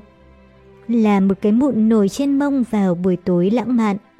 Muốn độn thổ, đó là toàn bộ những khoảnh khắc ngắn ngủi vĩnh viễn khiến bạn không thể giữ được tôn nghiêm. Làm sao để khiến cánh mày dâu trào đạo có cô nàng hủy hẹn trước giờ hẹn 15 phút mà chỉ xin lỗi chung chung chứ không đưa ra lý do. Có cô nàng sau đó không bao giờ kể quá năm từ về buổi tối đã diễn ra như thế nào. Tuyệt lắm, thật đấy. Rồi lên giường đi ngủ. Có cô nàng bàn chuyện chính trị bằng miệng và nói chuyện tình dục bằng mắt. Có cô nàng nói sự thật chân trụi và có thể trả lời. Cực tệ, cho câu hỏi, cậu khỏe chứ? Có cô nàng thật sự quen mặc dù chiêng vào mùa hè. Có cô nàng khiến cuộc họp bàn công việc trở nên kích động khi đặt tay lên đùi một cách lộ liễu. Có cô nàng trong trường hợp cãi nhau, thay vì mở miệng sẽ trả thù bằng cách hạ đò ván đối phương trên giường. Có cô nàng níu tay một anh chàng lạ mặt trong lúc bước xuống cầu thang trên đôi giày cao gót. Có cô nàng tự mình thanh toán tiền ăn trước khi chàng đề nghị. Có cô nàng vào một ngày không đâu, tuyên bố hôm nay là ngày đẹp nhất đời tôi. Thế, tiến thoái lưỡng nan của phòng tập gym. Câu chuyện này bắt đầu từ một cuộc đấu tranh nội tâm mà ta sẽ gọi là cuộc đấu lúc 18 giờ. Đã đến cuối ngày làm việc và thế tiến thoái lưỡng nan bắt đầu hình thành. Nàng có thực sự buộc phải đến phòng tập. Chuyện này lại bắt nguồn từ một cuộc đấu tranh nội tâm khác. Trước đó, nàng đã quyết định ghi tên đăng ký tham gia một câu lạc bộ. Nàng ghé qua nhà mẹ nàng mấy tiếng, mẹ nàng từng có thời rất đẹp. Chỉ một thập kỷ lười vận động là đủ để tàn phá những gì tạo hóa đã bàn tặng cho bà. Ngắm bà đang quay lưng pha cà phê, eo bánh mì và mông thịt sệ. Nàng tự nhủ rằng, Chúa đấng sáng tạo ra kỳ mãn kinh nhất định phải ghét phụ nữ lắm. Và thế là, ngày hôm đó, nàng đã có một quyết định quan trọng, cần phải ghi tên vào một phòng tập gym và chiến đấu chống lại gen di truyền cũng như định luật vạn vật hấp dẫn. Bước chân ngập ngừng, lo lắng, nàng tiến vào phòng tập, không trang bị đầy đủ mà vẫn vui vẻ. Một đôi giày Converse cũ dưới chân cùng với chiếc quần đi bộ nàng chưa mặc bao giờ. Nàng xưng danh, đăng ký vô thời hạn vào hàng ngũ những cô nàng tràn đầy tinh thần thể thao. Giữa phòng vây ấy, nàng không thể yên tâm lắm, nhưng không muốn để lộ điều này. Nàng không chịu nhờ người cài đặt băng chạy dài nên bắt đầu tập với nhịp điệu không phù hợp. Vụng về hất cẳng chân này, xà cẳng chân trước kia, hai bàn chân xòe hai hàng như vịt. Nhưng niềm kiêu hãnh cấm nàng bỏ cuộc trước khi kết thúc 15 phút theo chương trình nàng đã tự cài đặt. Hơi thở hồn hển của nàng thâu tóm không che vào đâu được đầy đủ 30 năm cuộc đời phóng túng, tiệc tùng, thuốc lá, rượu và chứng mất ngủ mãn tính. Nhưng dù có bị chuột rút, nàng vẫn trụ vững. 23 phút sau, nàng ngừng cao đầu ra về và thề sẽ sớm quay lại. Đó là câu chuyện từ một tháng trước. Từ đó, ngày nào cũng vậy, cứ đến 18 giờ là cuộc chiến trở lại ám ảnh nàng. Nàng nghĩ đến cặp mông của mẹ nàng và phí tập đã đóng cả tháng, tùy thế cũng chẳng ích gì. Cứ tới 18 giờ là cơn mệt mỏi lại xâm chiếm nàng. Nàng cảm nhận tiếng gọi nguy hiểm của sân hiên quán cà phê. Và vừa đúng lúc ấy, hội bạn gọi nàng như thể họ được giao trọng trách kiểm tra xem ý chí của nàng thế nào. Nhưng ý chí thì nàng chẳng có nhiều và nàng biết điều đó và nàng thầy kệ. Trong đầu nàng ghi ra một mảnh giấy nhớ ngày mai mình sẽ đi tập gym. Nàng lại còn trách mẹ vì đã không biết đường giữ gìn vóc dáng để tránh cho nàng những nỗi lo lắng chết người này. Những lo lắng dù vậy cũng tan biến mau. Đến 19 giờ, trong lúc gọi một ly vàng đỏ, nàng hoàn toàn chẳng còn nghĩ ngợi gì đến thể thao nữa. Phần 3. Luyện dáng 24 hào lúc Những thứ thiết yếu Quần jean mọi lúc, mọi nơi và kết hợp được với mọi thứ. Hãy bỏ nó ra khỏi tủ quần áo và cô nàng Paris sẽ trần như nhộng trò mà xem. Giày nam, đơn giản bởi người ta luôn nói rằng loại giày không cổ đế bằng thanh lịch này không dành cho con gái và bởi bạn lại có tính hay chống đối, và chăng đó là phong cách thực chất của bạn. Túi sách, đây không phải là một thứ phụ kiện mà là nhà của bạn, một mớ hỗn độn quan trọng nơi ta có thể tìm thấy cả một nhánh cỏ bốn lá đã khô cũng như một cái hóa đơn điện cũ. Và nếu nó có bề ngoài tuyệt đẹp thì chính là vì nó sẽ cứu tinh cho diện mạo của bạn. Chẳng ai lại thắc mắc bên trong túi có gì bao giờ. Áo vest đen là thứ mang đến phong cách thanh lịch cho chiếc quần jean có phần đã bẩn, chiếc quần mà bạn mặc suốt ngày, và là chiếc áo bạn mặc vào những ngày bạn không muốn nỗ lực chút nào nhưng lại chẳng thích bị người ta nhận ra ý định ấy. Giày búp bê, nó tương tự đôi giày đi trong nhà mà bạn chưa từng mua, bạn không thỏa hiệp giữa sự tiện lợi và tính thanh nhã. Với bạn, có cả hai hoặc không gì hết, chẳng ai thấy Andrew Herburn đi giày punk trip bao giờ. Khăn lụa nhỏ, nó có hơn một công dụng. Trước tiên, nó thêm một màu sắc cho bộ trang phục tối màu mà không lo bị lỗi mốt. Tiếp theo, khi trời mưa, bạn quàng nó lên đầu giống Romy seder và đôi khi nó còn dùng để chùi mũi cho con gái bạn trong trường hợp bạn không mang theo khăn mùi xoa. Sờ mi trắng, nó mang tính biểu tượng và vĩnh cửu. Trend cốt dáng dài, Đúng vậy, nó không giữ ấm như áo phao được, nhưng khi mặc áo phao, bạn lại có cảm giác như tự đeo thấy mấy ngấn mỡ vào người. Khăn choàng cỡ đại, bởi vì vừa hay bạn không có áo phao và bởi muốn diễn trò trọn vở, biết đâu bạn lại bị lạnh. Áo chui đầu rộng trễ vai, nếu tối hôm trước có tiệc tùng thì sáng hôm sau bạn hãy mặc nó, như thể vùi mình trong chăn bông, nó mềm mại như gấu bông, giúp an lòng như thuốc an thần và to rộng như một bức bình phong vào những ngày bạn cảm thấy eo mình sao to quá. Kính dâm to bản kiểu đơn giản, ngày nào cũng đeo, ngay cả vào những ngày mưa, bởi lúc nào chẳng có lý do để mang kính. Trời quá sáng, người quá say, mắt đỏ vì khóc như thác đổ, muốn ra vẻ bí ẩn. Sơ mi dáng rộng, bạn luôn cài hờ cúc và mặc cho chiếc áo hờ hững và bỏ vẻ ngoan hiền của mình. Thường là đã mượn áo của chàng thì sẽ chẳng bao giờ bạn trả lại và vẫn sẽ mặc nó cả khi đang trong vòng tay một chàng trai khác. Bởi lẽ tình yêu trôi qua, trong khi một số kiểu mốt thì vẫn ở lại. Áo thun kiểu dáng rất đơn giản nhưng rất đắt tiền. Nghịch lý dẫn đường cho cuộc đời bạn tựa như tự do dẫn đường cho quần chúng. Bạn rất muốn chạy theo các mốt phổ biến nhất nhưng đồng thời lồng ghép vào đó chất sang trọng. Thế là bạn dành ra hàng tiếng đồng hồ để tìm cho được chiếc áo thun lý tưởng đó.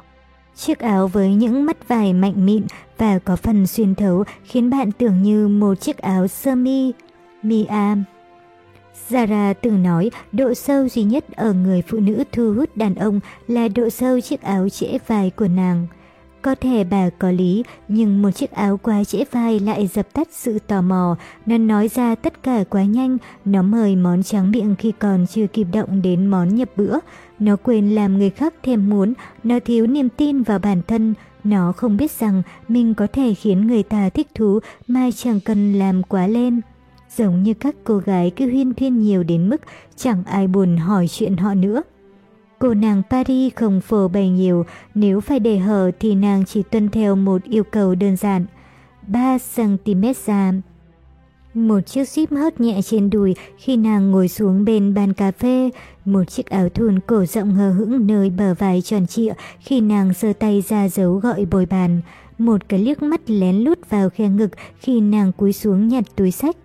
3cm không hơn, một liều. Và liều này là thứ ma túy thiêu đốt trí tưởng tượng, nó khiến cánh đàn ông thèm muốn được biết phần tiếp theo, được nghe câu chuyện của nàng, được phá vỡ sự im lặng của nàng, được giật tung chiếc áo sơ mi của nàng. Cô nàng Paris tạo cho mình sự bí ẩn bằng vẻ thanh lịch và giải quyết vô cùng nhẹ nhàng ẩn ngữ về cơ thể chân của mình.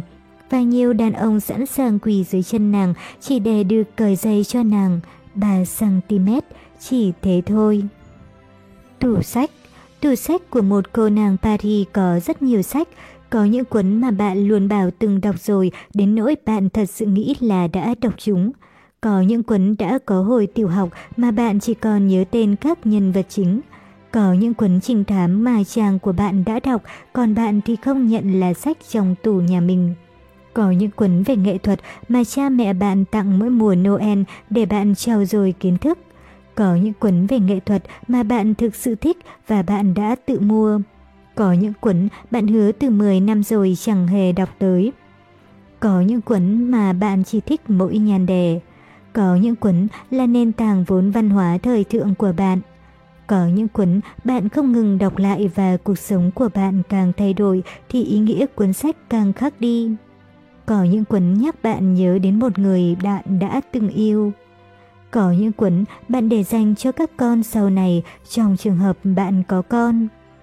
Có những cuốn bạn đã đọc 10 trang đầu cả trăm lần đến nỗi thuộc lòng. Có những cuốn bạn quyết tâm phải có trong nhà và một khi được tập trung lại cảm, chúng là bằng chứng xác thực cho thấy bạn là một cô nàng thích đọc sách. Và có những cuốn bạn đã đọc, đã thích và chúng góp phần vào câu chuyện của bạn. Mini zip chỉ có thể phối cùng áo thun trắng hoặc sơ mi in họa tiết chứ không thể đi kèm với áo trễ vai cũng như kiểu áo hở hang. Giày đế bằng và trang điểm như không trang điểm. Mini zip để xứng với cái tên này phải là một công trình hoàn hảo, dù bằng vải jean, cốt tông hay da, sáng suông hay tối giản. Bởi ở Pháp, mini jeep không phải là dấu hiệu của ý định quyến rũ, không, nó là dấu hiệu của tự do. Mini Jeep có lẽ khởi sinh ở Paris rất lâu trước khi xuất hiện Mod swimming London. Ít nhất đó là điều phụ nữ Paris muốn tìm. Chiếc mini Jeep đầu tiên được đặt hàng thợ may người Paris tên là Jean Pauthom. Vào đầu những năm 20, nữ quán quân tennis người Pháp Susan Lenhen yêu yêu cầu ông vẽ một mẫu váy cho dịp Thế vận hội mùa hè với mốt len len. Một kiểu váy mới đã xuất hiện là kiểu váy của một phái mạnh nhưng không bị nam tính hóa. Từ đó, mini zip tạo ra một trò đưa đẩy giữa cái bị che đậy và cái được trưng ra. Nó là sự chuyển hướng về thời kỳ trước khoảnh khắc chính xác giữa việc mặc vào và cởi ra ấy. Không hở cũng chẳng kín mà là ở giữa cả hai. Cứu lấy làn da bạn có nhớ thời niên thiếu đã từng nghe những bài tình ca đặc biệt nhắc đến làn da của người khác, của người được yêu, nhưng thời này dù không cố ý, bạn đã xoay chuyển ý nghĩa của một trong những ca khúc ấy. Bài hát đã theo bạn bao lâu nay? Đúng vậy, bạn sẽ không làm gì cho làn da như câu hỏi của đoạn ca khúc êm dịu này. Trong tất cả những lớp mồ quý giá mà bạn yêu biết bao, làn da chắc chắn là thứ khiến bạn ngất ngây hơn cả, là thứ được bạn chăm sóc, yêu thương. Làn da mà bạn biết đọc các đường chỉ không khác gì những dòng chữ trên một tờ giấy. Mối quan hệ gắn kết bạn với da của bạn là kết quả của một quá trình giáo dục. Ở Pháp, sắc đẹp là thứ bề mặt, trang điểm ưu người ta thầy kệ. Quan trọng là thứ đang diễn ra bên dưới, và lại, từ hồi bạn còn nhỏ xíu, mẹ đã tặng cho bạn một chiếc gương phóng đại, là cửa sổ nhìn ra tuổi tác, thời gian trôi trên gương mặt bạn. Bà không nhắc bạn cả nghìn lần là không được hút thuốc, chè chén say xưa. Bà chỉ dặn bạn hãy tự đánh giá tác động của những thói quen đó qua hình ảnh phản chiếu của mình.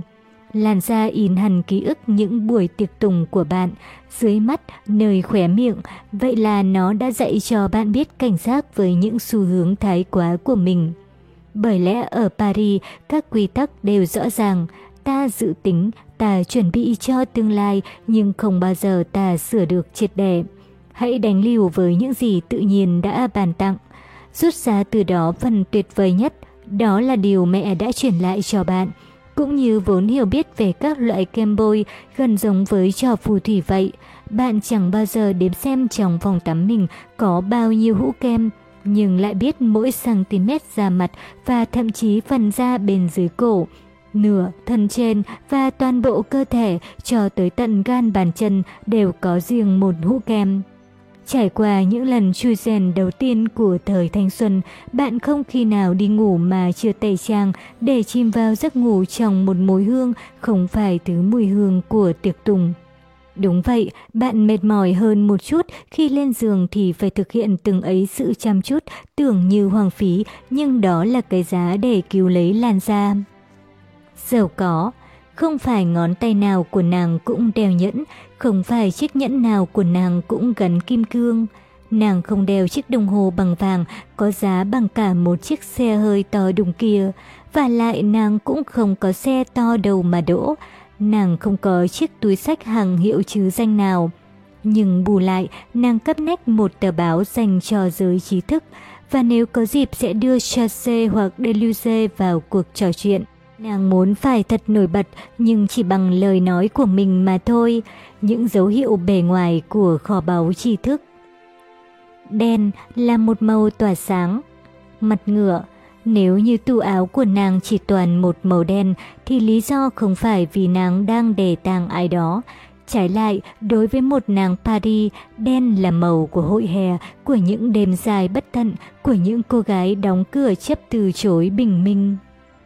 Một bóng dáng cao cao, sẫm màu, mảnh khảnh và thanh lịch lướt qua đám đông những bóng sáng cao cao, sẫm màu, mảnh khảnh và thanh lịch. Đó chính là định nghĩa về một buổi dạ tiệc ở đây và dường như quy tắc này là một thỏa thuận ngầm giữa những kẻ bát phố qua đêm.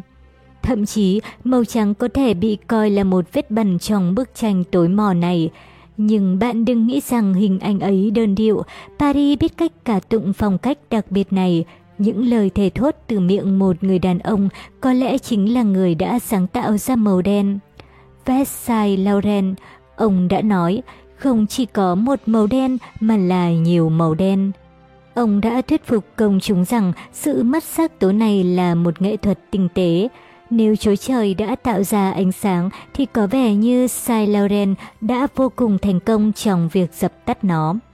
Mặt sấp Thật ra, cần phải cạo bỏ lớp verni để biết được cái màu đen kìn kịt này thực chất có nghĩa gì. Đằng sau sự trưng diện của mình, phụ nữ Paris che giấu một nỗi sợ. Một nỗi hoảng sợ điên rồ chính là nỗi sợ không thành lịch, nỗi sợ lỗi mốt bởi đen là màu tiện dụng, dễ dùng. Đó là một giá trị chắc chắn mà ngay cả một cô gái chẳng có tài cán gì cũng chiếm giữ cho mình. Màu đen khiến người mặc thoải mái, có thể mặc mọi lúc mọi nơi, nó giúp các đường cong trở nên tinh tế hơn và xóa bỏ sự thiếu gu. Đó là một sự ngầm đảm bảo, lời hứa hẹn được hòa mình vào đám đông sảnh điệu. Khi nghĩ tới điều ấy, kiểu mốt này thâu tóm bản năng bày đàn của cô nàng Paris và khía cạnh ngây thơ vô số tội của nàng. Nhưng bạn đừng tin nàng để rồi thừa nhận rằng nàng đang mặc đồng phục và phải biết là nói sự thật kiểu ấy với nàng sẽ chẳng được lợi gì. Nếu bạn làm như thế, bạn chỉ khiến tâm trạng của nàng u ám hơn mà thôi. Nàng sẽ nhìn bạn kinh bỉ, quay gót rồi vĩnh viễn biến mất trong bóng tối. Thời gian ngừng trôi. Bạn uống cà phê một mình bên chiếc bàn ngoài hiên quán. Bạn quan sát một vòng những người qua đường xung quanh mình. Các gia đình, lũ con nít đang chơi đùa, cô gái trẻ đang say sưa đọc sách, người du khách lạc lối đang tìm đường. Anh chàng đang vội vã chạy đuổi theo xe buýt và tán lá anh đào trên đầu mình. Bạn không hẳn có lý do gì đặc biệt để có mặt ở đây, bạn chẳng có hẹn với ai và cũng chẳng ai đợi bạn. Bạn sẽ ở lại bao lâu tùy thích và sẽ đi khi nào định đi. Không một ham muốn nào khác ngoài ham muốn của bản thân sẽ cho bạn biết phải làm gì và làm như thế nào. Trong tự do luôn có gì đó mạo hiểm, nhưng tuy thế lại rất thú vị. Bạn là kẻ vô danh trong thành phố của mình, không danh tính, không tuổi tác, không nghề nghiệp. Bạn có thể kiểm soát lại cuộc đời mình, cảm nhận nhịp đập con tim, hít thở và lắng nghe bản thân, không làm gì cả, hoàn toàn không làm bất cứ việc gì. Tận hưởng những khoảnh khắc bị đánh cắp này, chúng cho phép bạn thu mình lại và chỉ thuộc về riêng bạn mà thôi. Bạn là người duy nhất chịu trách nhiệm về những gì xảy đến với bản thân. Chưa bao giờ cuộc đời bạn lại được tính bằng giờ, bằng phút, được lên kế hoạch như bây giờ, kể cả việc bạn đi từ điểm A đến điểm B vào giây phút bạn tắt điện thoại. Chẳng ai biết tin gì về bạn hay biết bạn đang ở đâu. Việc tự đào lộn các thói quen khiến bạn phấn khích, bạn làm những việc không giống với mình, bạn tự tái tạo những khả năng của mình. Bạn có thể biến mất khỏi đó ngay lập tức, lên một chiếc taxi và bắt chuyến bay đến Caracas hay Ulaanbaatar, hoặc chỉ đơn giản là dành nguyên cả ngày ở dạp chiếu phim hoặc bắt chuyện với người ngồi kế bên trong quán cà phê, trong khi thường ngày bạn vốn rất rụt rè, tìm hiểu về cuốn sách người đó cầm theo. À không, tôi không biết Thawuni. Rồi nói về khu phố đã thay đổi, lại tiếp tục lên đường, dừng chân trong một công viên, trả lời những câu hỏi của một người lạ mà bạn sẽ chẳng bao giờ gặp lại. Người ấy không biết bạn tên là gì, bạn đến từ đâu, tên các anh chị em của bạn ra sao. Đến nỗi hai tay bạn ù cả đi, vì sao bạn từng gian lận trong bài thi học phần môn toán và lý do gì bạn lại thích làm tình vào buổi sáng hơn. Chỉ chia sẻ khoảnh khắc đó thôi, khoảnh khắc thời gian ngừng trôi trước khi thong thả quay về nhà, bật lại điện thoại, đọc các tin nhắn và trả lời những người thân chắc hẳn đang lo lắng vì sự im lặng trong thoáng chốc này của bạn. Bồn phiền là một khu vườn bí mật, còn cô đơn quả thật là một thứ xa xỉ. Cô nàng Paris trong chiếc áo phun nhỏ màu xanh nước biển. Trong những năm 80, câu hát có sức ám ảnh này từng được hát đi hát lại trên toàn bộ các kênh sóng. Tôi đã chạm tới đáy bể bơi trong chiếc áo phun nhỏ màu xanh nước biển của mình. Áo bị rách ở khuỷu tay mà tôi không muốn khâu lại ấy. Chúng tôi đã lớn lên với đoạn điệp khúc đó, chúng tôi đã phóng chiếu hình ảnh về cô nàng cực kỳ xinh đẹp, nhưng đầu khổ ấy với một chiếc áo phun cổ chữ V, chiếc áo tẹp màu với màu mắt nàng. Tất cả chúng tôi đều đã muốn mượn nàng chiếc áo ấy, dù có rách cũng chẳng sao, chỉ thiếu điều có thể mượn luôn cả đôi mắt nàng. Nói ngoài một chút thì có thể cho rằng chính Isabel Azine đã sáng tạo ra màu xanh nước biển, hay đúng hơn, Sega Gai Bao, tác giả của bài hát thần thánh ấy, đã tạo ra màu xanh nước biển cho nàng. Gai Bao là một người đang yêu kỳ quặc, Mang tâm hồn của một họa sĩ, ông đã khiến phụ nữ chuyển sang ưa thích một màu sắc cho tới lúc ấy vốn đặc biệt gợi lên hình ảnh về bộ đồng phục của lính cứu hỏa. Và như thường khi cô nàng Paris đồng ý với Sega, màu xanh lơ đặc biệt này là màu nàng đã mặc, màu chiếc quần jean của nàng màu chiếc khăn choàng rộng nàng quấn quanh cổ vào mùa đông, màu chiếc áo trend cốt dài qua đầu gối hay màu của những đường kẻ trên chiếc áo thun ngang vốn là bùa hộ mệnh của nàng. Màu xanh lơ ấy là màu của đêm thâu, màu gần nhất với màu đen, cái màu đen mà chúng tôi yêu biết nhường nào, đến mức phá vỡ một trong những nguyên tắc tuyệt đối của thời trang, không bao giờ được pha màu lơ với màu đen với cuộc nổi dậy kín đáo, thậm chí yếu ớt, đồng ý là thế, nhưng cô nàng Paris mặc kệ điều đó, nàng ưa bí ẩn hơn là thể hiện, hay ít nhất nàng cũng tự an ủi mình vì có phần thiếu óc tưởng tượng bằng cách đó. Nói gương Azini, nàng hài lòng được bổ sung thêm một phụ kiện vào phong cách hơi quá giản dị của mình cũng được, đeo kính mát để bày ra tất cả những gì tôi muốn che giấu. Qua con mắt của một tiểu thuyết gia người Mỹ. Họ đi vòng vèo qua thành phố dưới ánh sáng nịnh mắt của trời chiều, người Paris tự nhiên vốn đã đẹp, giờ còn đẹp hơn. Nằm giữa những con phố nhỏ của khu Latin, nhà hàng nơi Chaler đưa họ tới thật chật trội và tấp nập. Các bức tường ốp kín gạch Maroc, ngồi đối diện cửa kính, Michel ngắm đám đông qua lại trên phố. Bất chợt, một cô gái khoảng chừng đôi mươi, tóc cắt kiểu Jenny I'm bước qua ngay trước cửa kính. Trong lúc Michel nhìn nàng, nàng đã làm một việc thật đáng ngạc nhiên. Nàng đáp lại ánh mắt anh với thái độ khiêu khích không hề giấu giếm. Không phải nàng muốn ngủ với anh, không hẳn thế, chỉ đơn giản là nàng cảm thấy hạnh phúc khi bày tỏ rằng trong buổi tối cuối hè này, anh là người đàn ông, còn nàng là đàn bà và rằng nếu anh thấy nàng quyến rũ thì nàng cũng không hề lấy làm phiền.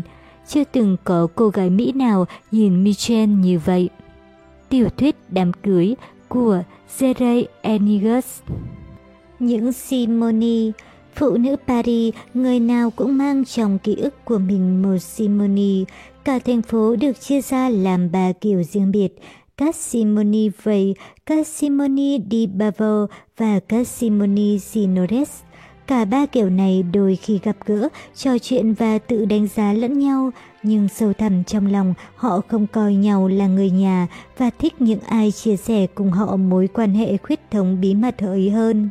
Tuy thế, đó là những người chị em còn chú còn bác và tư duy bẻ vái của họ đúng là thói đua đòi hơn là tư duy cục bộ thực sự và đây là lời giải thích. những simoli vầy. Người phụ nữ này trước hết là một người sống sót, bà đã nếm mùi các trại tập trung Dreyse, Auschwitz, Birkenau và Bergen-Belsen, những nơi mà từ đó bà sống sót trở về, nhưng tên tuổi bà đã đi vào lịch sử vào ngày hành vi phá thai được phi hình sự hóa. Simone Weil, khi ấy là Bộ trưởng Bộ Y tế, đã đấu tranh để trao cho phụ nữ quyền tự do lựa chọn. Việc này khiến bà phải đối mặt với nhiều lời đe dọa nghiêm trọng, từ phe cực hữu, vốn rõ ràng đã không ngăn cản được bà. Simone Weil là hình mẫu của người phụ nữ tri thức, đấu tranh vì đồng loại, đi theo chủ nghĩa nữ quyền, với cái đầu nóng và không gì lay chuyển nổi. Bà là totem của những người phụ nữ làm chính trị và có ý thức về những nỗi đau của nhân loại. Bà lôi kéo được hàng loạt phụ nữ trẻ có bằng cấp mỗi cuối tuần lại nối dài hàng người biểu tình. Môn thể thao quốc gia của Pháp Tuy vậy, cũng có khi một số phụ nữ tham gia phong trào chỉ cốt để tự xác định bản thân, tự tạo cho mình một phong cách riêng, như thể một thiếu nữ cũng có thể trở nên cổ hủ vậy. Câu trích dẫn thần chú Yêu cầu của tôi với tư cách phụ nữ đó là sự khác biệt của tôi phải được tôn trọng, rằng tôi không bị buộc phải sống theo hình mẫu của đàn ông. Những simoni di Beauvoir Bà trước hết là hiện thân của cách yêu đặc pháp, cái cách là vợ của mà không bao giờ biến mất sau cái bóng của người đàn ông bà đã chọn. Dù đã sống với Jean Paul Sartre, nhưng bà vẫn để lại một dấu ấn không thể quên ở đất nước này, dấu ấn của một nhà văn nổi danh và được ca tụng. Bà cũng là người ủng hộ nữ quyền, một nét đặc trưng khá truyền thống của phụ nữ Pháp. Song phải nói rằng người phụ nữ này đã lớn lên cùng với một câu nói của người cha thường được lặp đi lặp lại suốt thời thơ ấu, giống như một lời khen ngợi tuyệt diệu. Còn có bộ óc của đàn ông, còn gái ạ. Là con người của cách mạng, đảng viên Đảng Cộng sản Trung Kiên, nhưng ẩn sâu trong bà còn là một người phụ nữ si tình, luôn sợ không cưỡng lại được cảm xúc. Lễ Vĩnh Viễn, tác phẩm bà viết về những năm tháng cuối cùng của người bạn đời đã gây sốc vì sự sống động trong từng chi tiết được bà đưa ra. Bà là hình mẫu của những người đàn bà cường nghị, đầy quyến rũ, thích chiếm được tình cảm của người khác mà không quá tỏ ra quan tâm đến chuyện đó. Câu trích dẫn thần chú Nàng không tìm kiếm niềm vui của kẻ khác, nàng tự làm vui bản thân một cách ích kỷ bằng niềm vui được khiến người khác vui. Những simoni Sinoris đó là một nữ anh hùng có đức hy sinh, người có thể cho đi tất cả những gì mình có như nàng tiên cá, đôi chân và giọng nói vì người đàn ông mình đã chọn.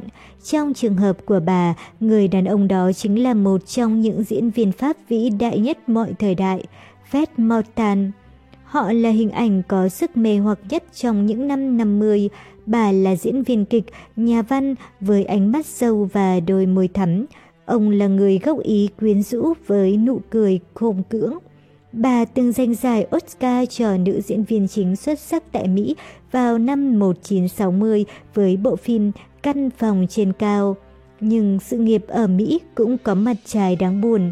Cũng trong năm đó, chồng bà đóng một vai trong phim tỷ phú và ai cũng biết, kể cả bà, rằng ông có mối quan hệ với Marilyn Monroe. Tuy nhiên, Sinores không rời bỏ người đàn ông đã làm bà tổn thương. Bà chờ đợi, bà kiên trì, bà chịu đựng trong im lặng. Sự im lặng ấy chỉ mãi về sau này mới chấm dứt khi Yvette trở về bên bà sau cái chết của Marilyn. Bà đã nói về người phụ nữ ấy. Tôi chỉ tiếc là chưa bao giờ nói với cô ấy rằng tôi không hề oán giận cô ấy. Mọi người đàn bà đa cảm trên đất nước này đều muốn được tận mắt chiêm ngưỡng Simonin này, người đã hy sinh vì tình yêu, một tình yêu với cái kết thúc có hậu. Hai người họ đã yên nghỉ vĩnh viễn bên nhau tại nghĩa trang Pere Lachaise. Câu trích dẫn thần chú Bí mật của hạnh phúc trong tình yêu không phải là trở nên mù quáng, mà là biết cách nhắm mắt khi cần. Về quê Vừa bước xuống khỏi ô tô, một cảm giác có phần khó chịu xâm chiếm nàng. cô gái Paris chỉ nghe thấy duy nhất một âm thanh, âm thanh của đôi giày cao gót đang cồng cộp trên lớp nhựa đường và mang lại một nhịp điệu đậm nét cho cuộc sống. Nàng định vị bản thân qua nhịp điệu ấy, cài máy đến nhịp ngày qua ngày, vừa đặt một bàn chân xuống đất nông thôn để giày ngập sâu trong lớp cỏ mềm. Nàng đã biết không còn ở nhà mình nữa. Thực lòng mà nói, nàng chỉ thích đồng cỏ xanh khi chúng ở trong các bức tranh, bức toan mà nàng vẫn thường nhìn thấy trong phòng khách nhà bố mẹ, và thế là đủ rồi. Cứ mỗi bước, nàng lại cảm thấy những sợi dây điện nối nàng với thế giới của mình như càng căng ra. Không có mạng, internet, điện thoại. Nàng nóng, nàng lạnh, nàng khổ sở với thời tiết thay đổi theo mùa và kinh sợ mùi mồ hôi của chính mình. Vậy là nàng đã trở về cái vùng thiếu tiện nghi của mình. Với nàng, thôn quê chỉ là tổng hòa của những thứ mà nơi này thiếu, vì trong sâu thẳm, nàng thích tự nhiên chứ không phải thiên nhiên. Nếu má nàng hồng chẳng qua là bởi nàng thoa phấn, và nếu nàng tỏa mùi hoa thì là vì nàng xịt nước hoa bách hợp. Đúng thế, nàng công nhận là vẻ quyến rũ của mình có đôi chút nhân tạo, thế thì sao chứ? Bước chân đã không còn thong dong như trước, nàng hướng về phía ngôi nhà mà nàng cho là một phần của nông trại, hoặc có thể không phải. Thật lòng thì ở đây nàng chẳng chắc chắn được điều gì hết. Nàng ý thức về cuộc sống xung quanh, nàng nghe thấy tiếng một đàn ong vò vẽ bay vù vù trên đầu. Thứ âm nhạc đáng sợ của thiên nhiên khó nhằn này đưa nàng trở lại với bản tính mỏng manh dễ vỡ. Một con ruồi nhấn nha dạo chơi trên áo sơ mi nàng. Rồi cởi dây ra, nàng bước chân trần trên đám đá tầm ma. Cô nàng Paris ấy, người yêu xích bao khái niệm về văn minh, cảm thấy cái sự vô tổ chức của thiên nhiên thật đáng phẫn nộ. Quả là nàng có làm quá lên thật, song đây là vũ khí cuối cùng còn sót lại để nàng bảo vệ vai diễn của mình. Nàng ngồi xuống một băng ghế ngay trước căn nhà gạch và nhắm mắt lại để gió khẽ mơn man khuôn mặt. Khi vừa ngừng thầm cào nhau một lát, một cơn chóng mặt dễ chịu dầm chiếm nàng.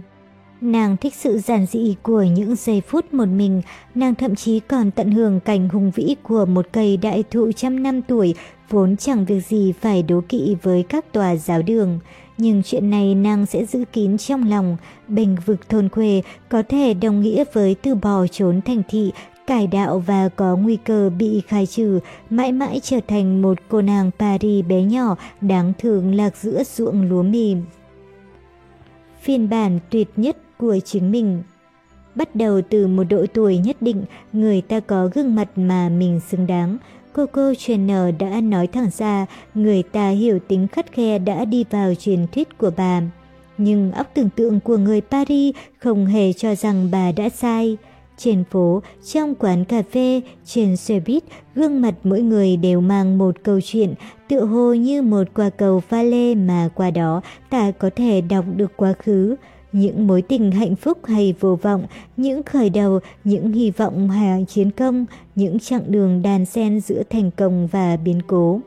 Những biểu lộ ấy cùng cách chúng ta thay đổi tạo nên tấm thẻ căn cước của chúng ta, tất thảy đều biểu hiện ở đó trước con mắt nhân gian. Ta may mắn sinh ra với một gương mặt phù hợp với mình hoặc không, nhưng cuộc đời vẫn thường lặp lại những điều bất công, Từng một thời là nữ hoàng trung học, được cuộc đời ban tặng cho mọi thứ và sống nhờ những ưu đại đó, thì nay những cô nàng xinh đẹp ấy đã để những cô gái khác mà họ không trông thấy đến làm lù mờ. Những cô gái biết lấy sự khác biệt làm lợi thế, một thương hiệu và giống như rượu vang ngon họ ngấu ra trò. Và những cô gái ấy hiểu rõ một điều bất gì bất dịch, bơi ngược dòng chẳng lợi ích gì hết, phải thuận theo thời thế. Tốt hơn là nên sống đúng tuổi chứ không phải trẻ mãi không già. Đã từ lâu ta biết rằng cậy nhờ đến phẫu thuật quá đà, ngược đời thay lại chỉ khiến người ta có vẻ già hơn mà thôi. Đúng là cũng có một số người chế ngự được việc sử dụng bờ tóc, nhưng phần lớn thời gian chúng ta không che giấu nổi sự việc ấy. Khuẩn mặt càng ít nếp nhăn thì chỉ càng hiện rõ nỗi sợ hãi. Phụ nữ Paris không cố gắng tỏ ra khác với những gì mình có. Bởi thật ra, trên cả nhu cầu già về trẻ trung, một điều thật hão huyền thì mục đích tiên quyết của họ là trở thành phiên bản hoàn hảo nhất của chính mình, cả bề ngoài lẫn bên trong, không kể chi đến tuổi tác. Nàng chỉ chăm chăm giữ trong đầu một điều răn duy nhất. Hãy tận dụng gương mặt ngày hôm nay của ngươi, gương mặt mà 10 năm sau người sẽ nuối tiếc. Thong thả Dành thời gian nói chuyện với bà lão hàng xóm, dành thời gian đọc một cuốn sách, dành thời gian đi bộ tới chỗ làm thay vì đi tàu điện ngầm vào những ngày trời đẹp, dành thời gian đi chơi với bạn bè dịp cuối tuần, dành thời gian tự hiểu về bản thân, tự lắng nghe chính mình, dành thời gian để thay đổi, dành thời gian để nghỉ ngơi, dành thời gian để nói có, dành thời gian để nói không, dành thời gian để yên lặng, dành thời gian để chăm sóc cơ thể, dành thời gian để ăn ngon, dành thời gian tự hỏi mình là ai, mình muốn gì, gọi điện cho bà vào ngày sinh nhật của bà và gội đầu bằng nước lạnh như cách bà đã dạy. Chăm chú lắng nghe con cái, hít thở sâu, dành thời gian vắt nước cam cho bữa sáng, dành thời gian đi bảo tàng. Dành thời gian dạo bước trong rừng và lắng nghe âm thanh của những con vật nhỏ núp trong cỏ. Vào mùa hè, cùng làm một bộ sưu tập các mẫu hoa ép với một em bé, đọc truyện cho bé nghe, dành thời gian.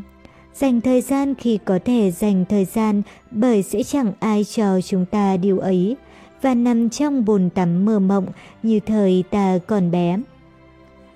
Phụ nữ Paris ít khi đeo nữ trang, vật bất ly thân, dây chuyển mảnh, nhẫn đơn giản, nữ trang gia truyền, càng kín đáo càng tốt. Hòa lẫn vào da, đó chính là một dạng chữ ký. Món đồ to bản, vòng tay cỡ lớn mạ vàng, vòng cổ bằng đá, tà dành các món trang sức nổi bật để tôn lên chiếc áo đã dão sợi hoặc ở bãi biển trên một làn da dám nắng. Thuyết đối lập, trang phục càng chỉnh tề thì càng đeo ít nữ trang.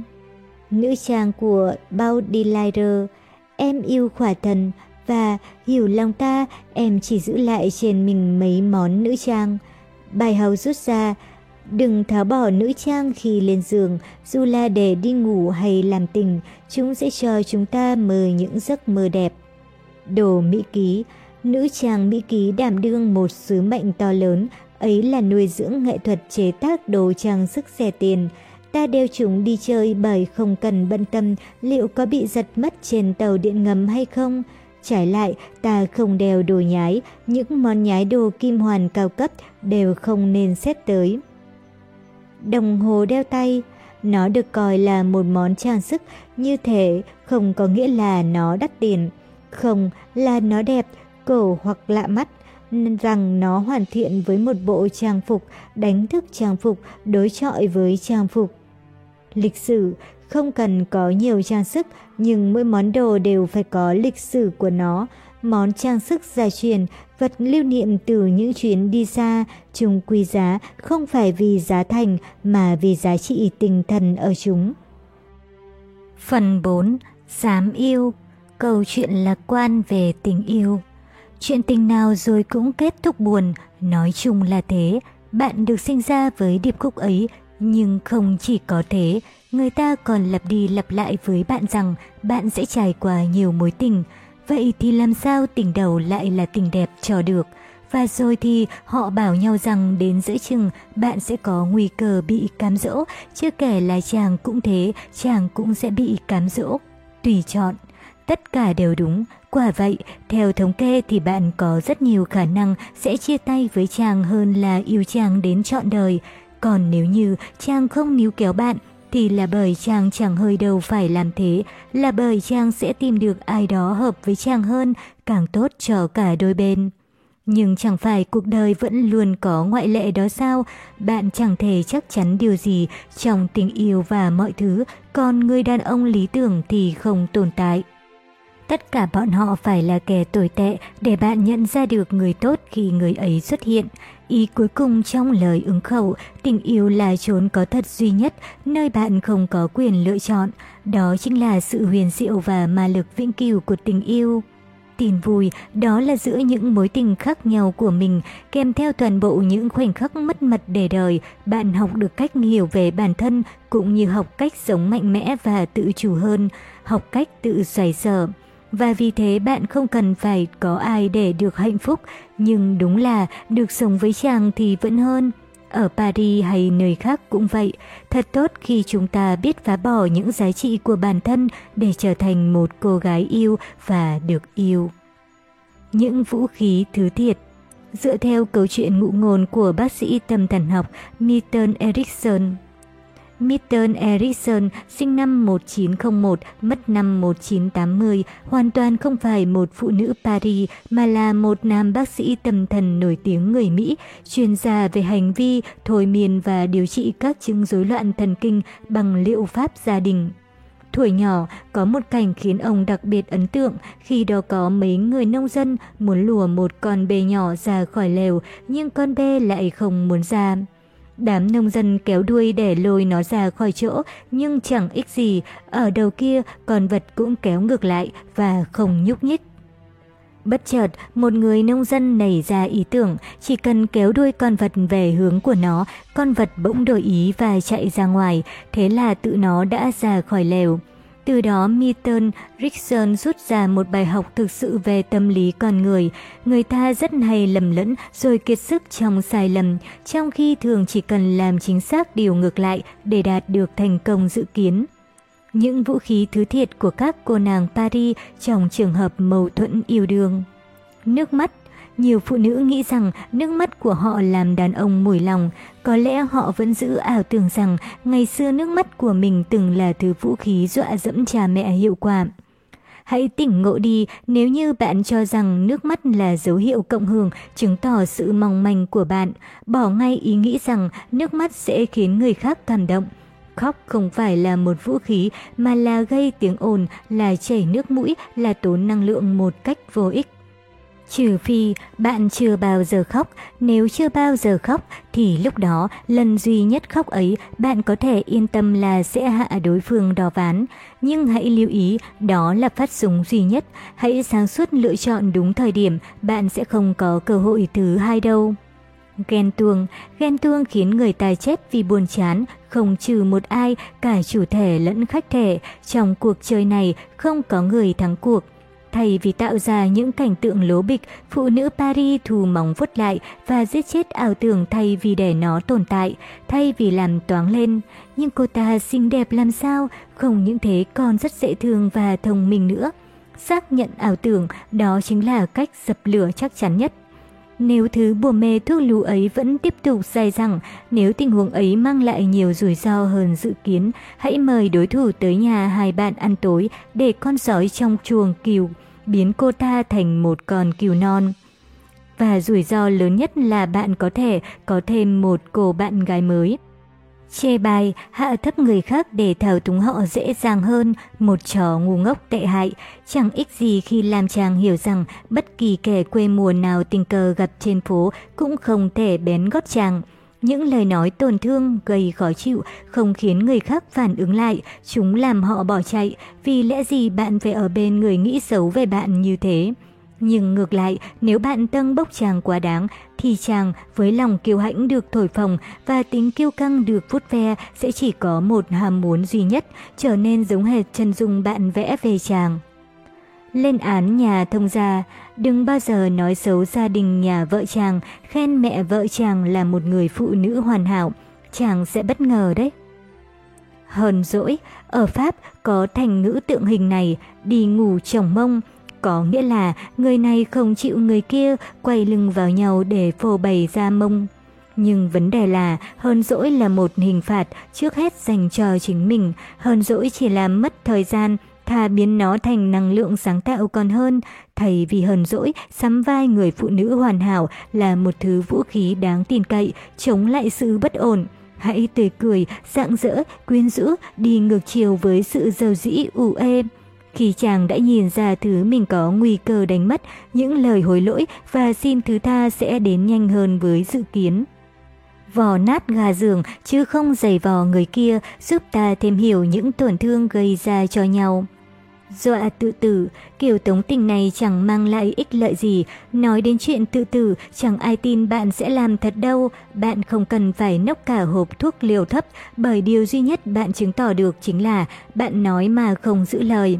Thay vì hứa hẹn sẽ vĩnh viễn biến mất, hãy biến mất thật sự, lặng lẽ cầm túi sách, không nói một lời, vừa lấy sâu chìa khóa, đóng sập cửa rồi chuồn luôn. Hãy làm một vòng quanh đâu đó, một giờ hay một tuần cũng được.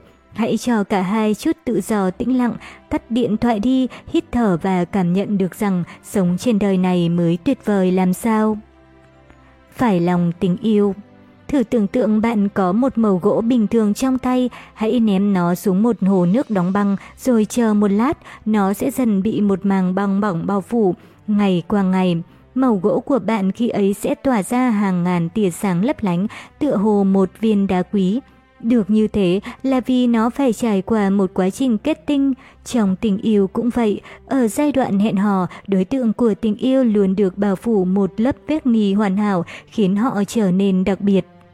Chỉ ít thì đó là những gì nhà Van Swenheim ở thế kỷ 19 đã miêu tả về tâm trạng khi yêu trong một cuốn sách mang nhàn đề về tình yêu. Theo ông, sự kết tinh là một trạng thái nhất thời gần giống với chứng rối loạn ám ảnh. Trong đó người này lý tưởng hóa người kia, tình trạng trên thường kết thúc khá nhanh, nhưng với phụ nữ Paris thì lại khác. Kết tinh chính là chứng bệnh tâm thần của nàng, khiến nàng nhất định phải làm những việc không đâu cho bằng được. Những lá thư nàng sẽ chẳng bao giờ gửi, chi bội tiền vào những đồ lót nàng sẽ không khoe ra. Yêu ba người đàn ông chỉ trong vòng một tuần, với ai cũng mạnh liệt như nhau. Từ chối những cuộc hẹn hò công việc để chờ một cuộc gọi sẽ chẳng bao giờ đến. Sống trong tâm tưởng với một người thậm chí chẳng biết đến tên nàng. Bí mật của cô nàng Paris là thế đó, bí mật ấy làm má nàng thêm hồng và môi cười thêm tươi, tình yêu của nàng dành cho tình yêu, giả dụ đối tượng của tình yêu có thay đổi đi chẳng nữa, giả dụ nàng có thể yêu này người này, mai người khác đi chẳng nữa, thì thứ cảm xúc vẫn là thứ tồn tại cùng thời gian, nàng trung tình không thể tưởng tượng nổi nhưng chẳng phải lúc nào cũng với cùng một người đàn ông. Đôi mắt đẹp duy nhất là đôi mắt nhìn bạn âu yếm. Coco Trainer những lời khuyên của mẹ, những lời khuyên này các mẹ nhận được từ các bà rồi đến lượt họ truyền lại cho chúng ta từ khi chúng ta mới chập chững biết đi. Chúng trở lại trong đời ta trước hết như những dấu mốc, sau đó như những lời chỉ dẫn và cuối cùng như những câu thần chú. Và thật lòng mà nói thì không phải lúc nào ta cũng đồng ý với những lời khuyên ấy. Thậm chí chúng còn khiến ta điên đầu bởi thực tế chúng không thật sự hợp với ta. Nhưng càng trưởng thành ta lại càng nhận ra một điều hiển nhiên, những lời khuyên ấy quả là có lý. Để truyền lại khi có con hoặc không có con. Luôn trong tư thế sẵn sàng, chàng có thể đang đứng ở góc phố. Chỉ tình yêu thôi thì không bao giờ đủ, còn cần nỗ lực. Không bao giờ được lấy tuổi tác làm lý do để đi ngủ sớm. Hãy tự chủ về tài chính, bạn sẽ chỉ yêu vì tình mà thôi. Nếu không muốn yêu nhau nữa, hai người vẫn luôn là tình nhân. Nếu không muốn yêu nhau nữa, hai người không còn là tình nhân. Nếu là ngựa tốt, nó sẽ phi nước đại trở về. Nếu không phải vì đời người chỉ sống một lần mà phải sợ sẽ sống hoài sống phí.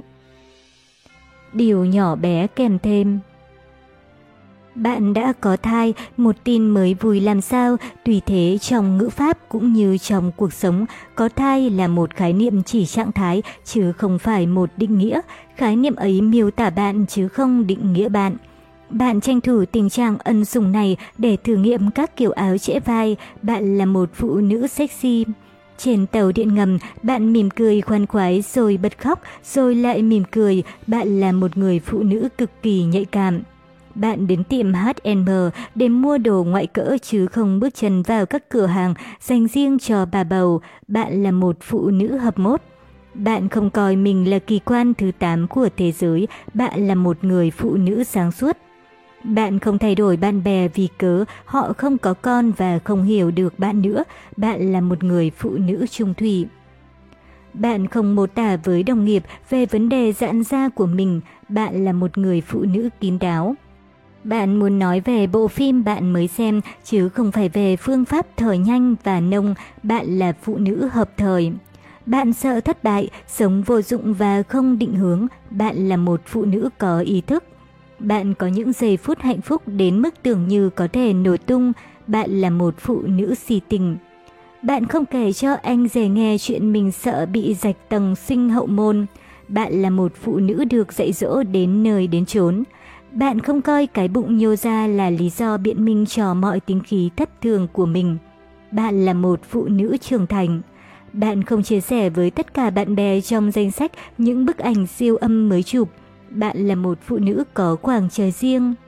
Bạn không tổ chức tiệc mừng em bé sắp chào đời, bạn là một phụ nữ không cần được chúc mừng chỉ vì quan hệ tình dục trước đó 8 tháng. Bạn đi giày cao gót đến tận cửa phòng khám, bạn là một phụ nữ kiên định. Bạn uống cốc tai marine làm từ nước cà chua ngọt thay cho uống cốc tai Bolimari làm từ nước cà chua vị cay. Bạn là một phụ nữ không xem mình là mẹ đồng trinh, Maria. Bạn chẳng thấy mình có lỗi gì khi không muốn đến buổi học tiền sản cuối cùng. Bạn là một phụ nữ tự do. Tình trạng nhất thời này trong đời không nói lên còn người bạn, tình trạng ấy chỉ làm tăng giá trị của bạn. Bạn là một phụ nữ mang thai, có nghĩa trước hết bạn vẫn là một phụ nữ, nhưng với những điều nhỏ bé kèm thêm này. 22 giờ 59 phút, thời điểm bạn tắt máy tính cũng là lúc hai mắt bạn đỏ ngầu vì đã nhìn màn hình quá nhiều. Tất cả các đồng nghiệp đã ra về từ lâu, đây là lúc bạn muốn ít ra còn có một chứng nhân, một linh hồn sống vỗ tay hoàn hồ những kỳ tích bạn đạt được trong suốt ngày hôm nay. Bạn sập cửa rồi bước lên chiếc xe tay ga. Bạn muốn gặp mọi người, ai cũng được, bạn tới gặp một cô bạn không mấy đáng tin trong một bữa tiệc không chắc sẽ diễn ra. Nhưng quái thật, tiệc tùng vẫn luôn là tiệc tùng và sẽ thật ra trò vào lúc nửa đêm về sáng khi mà bạn đang thèm khao khát đám đông cùng những câu chuyện phiêu lưu.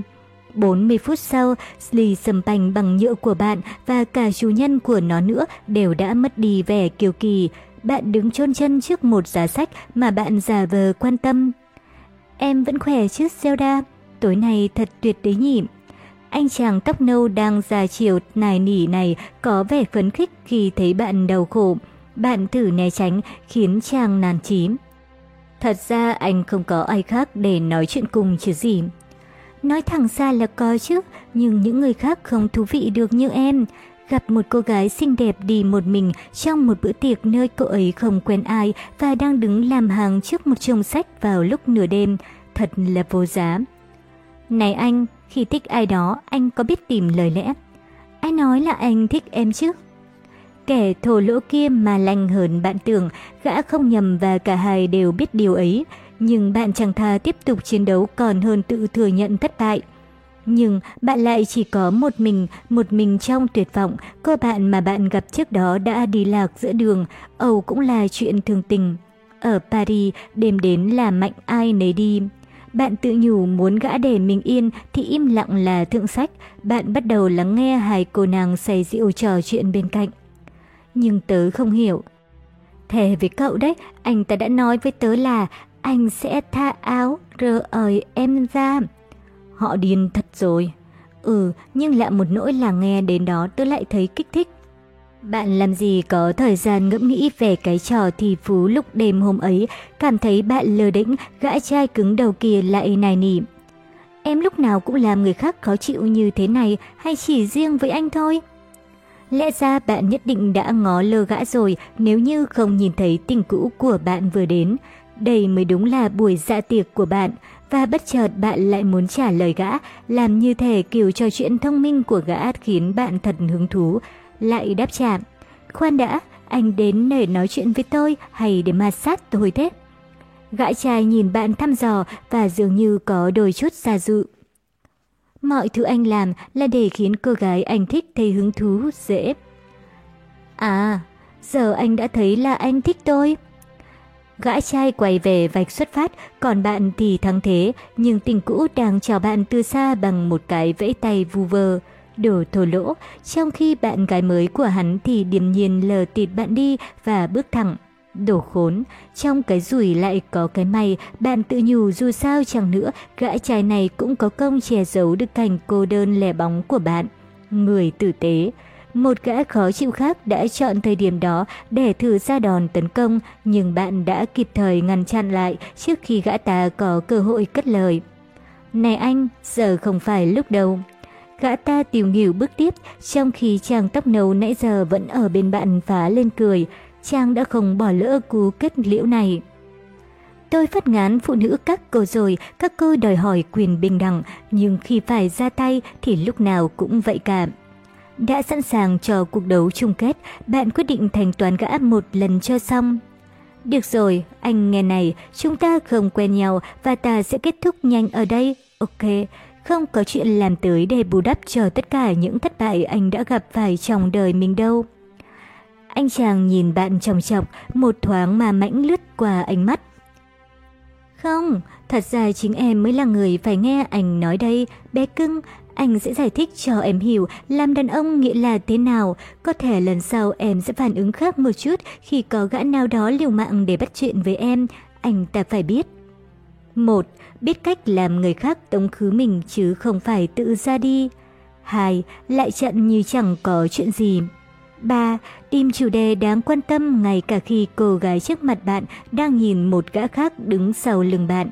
Đó là cái gã chắc chắn cô ấy đã từng ngủ cùng, nhưng tối nay gã lại không chiến đấu để thế chỗ bạn. 4. Tiếp tục nói chuyện với cô ấy mà không thắc mắc tại sao gã kia không chiến đấu để thế chỗ bạn. 5. Tiếp tục làm một quý ông khi cô nàng cao giọng xỉ nhục một gã khác dám cả gan sát lại gần.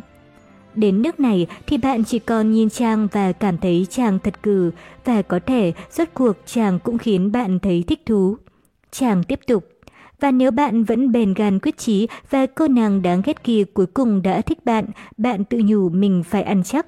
Áp lực của bạn là bạn sẽ phải cương cứng, giọng nói nhỏ mà bạn biết rõ ấy là thức dậy và ra lệnh. Nào, đến lúc mi đánh liều rồi, nào hãy làm ngay hoặc không bao giờ, và một khi nỗi lo làm hỏng việc tăng lên thì cái giọng kia vẫn không thôi thúc tiếp tục. Nó gào lên, không, không, không phải lúc này, thật sự không phải lúc này, không, không, không. Bạn dằn lòng, tự vật lộn với chính mình và kết thúc nhiệm vụ, không vinh dự cũng chẳng vẻ vang, hy vọng cô nàng sau đó sẽ không hờn dỗi, có thế thôi.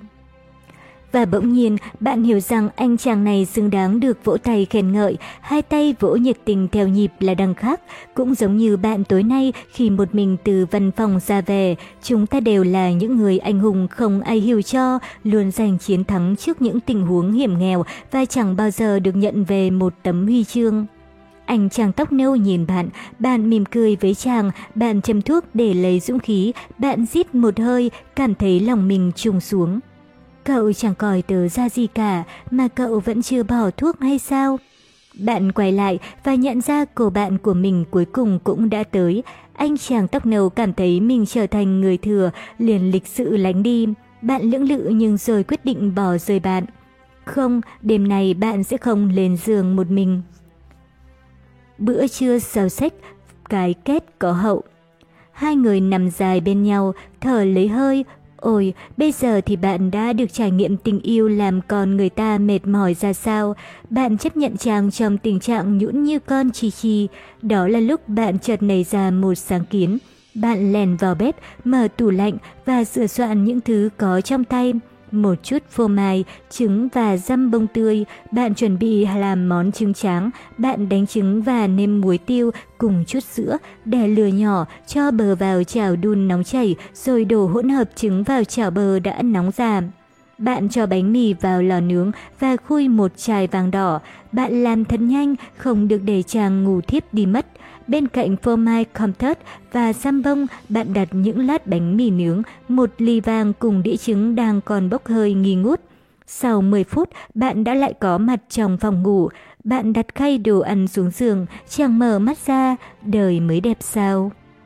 Khỏa thân, mặc dù việc nhìn thấy một đôi gò bông đào trên mặt báo ở Pháp là chuyện thường ngày ở huyện và từ lâu lắm rồi đã không còn gây sốc, thì phụ nữ Paris vẫn luôn kín đáo về chuyện khỏa thân.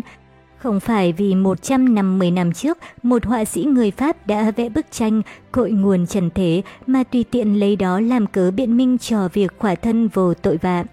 Khỏa thân là một sự hiện hình như một trò chơi tình ái, nó không đời nào là chuyện tình cờ, không nên tâm thương cũng không nên sành sỏi, nó muốn nói lên một điều gì đó. Như thế, khi bạn khỏa thân ngoài đường, bạn tự phô bày mình ra cho người khác nhìn và họ biết rằng việc ấy là có chủ tâm. Bạn khiêu khích sự hưng phấn, dù bạn sống chung với ai đó đã lâu, bạn cũng không làm thân hình mình sẽ sập, mà vẫn giữ được dáng. Bạn đã học được cách hiểu bản thân, dùng hòa những đặc điểm riêng của mình. Bạn không còn giống chính mình khi mặc quần áo, cô gái không thích cặp mông bè bè như cua, dựa lưng vào tường, nhưng ngực chia ra, cô gái có cặp chân ngắn hoặc đùi hơi mập thì đứng kiễng chân, cô gái không thích vòng một của mình thì đi làm lại ngực. Nhưng trong khi chờ đến lúc ấy, nàng sẽ khoanh tay trước ngực, còn khi lên giường, nàng sẽ thích tư thế nằm sấp hơn. Tóm lại, bạn không tốn thờ một thân hình hoàn hảo, nhưng bạn cố gắng hết sức với những gì tạo hóa đã bàn tặng. Hội bạn gái Nhìn bề ngoài, những tưởng các cô nàng Paris không hề hòa hợp với nhau.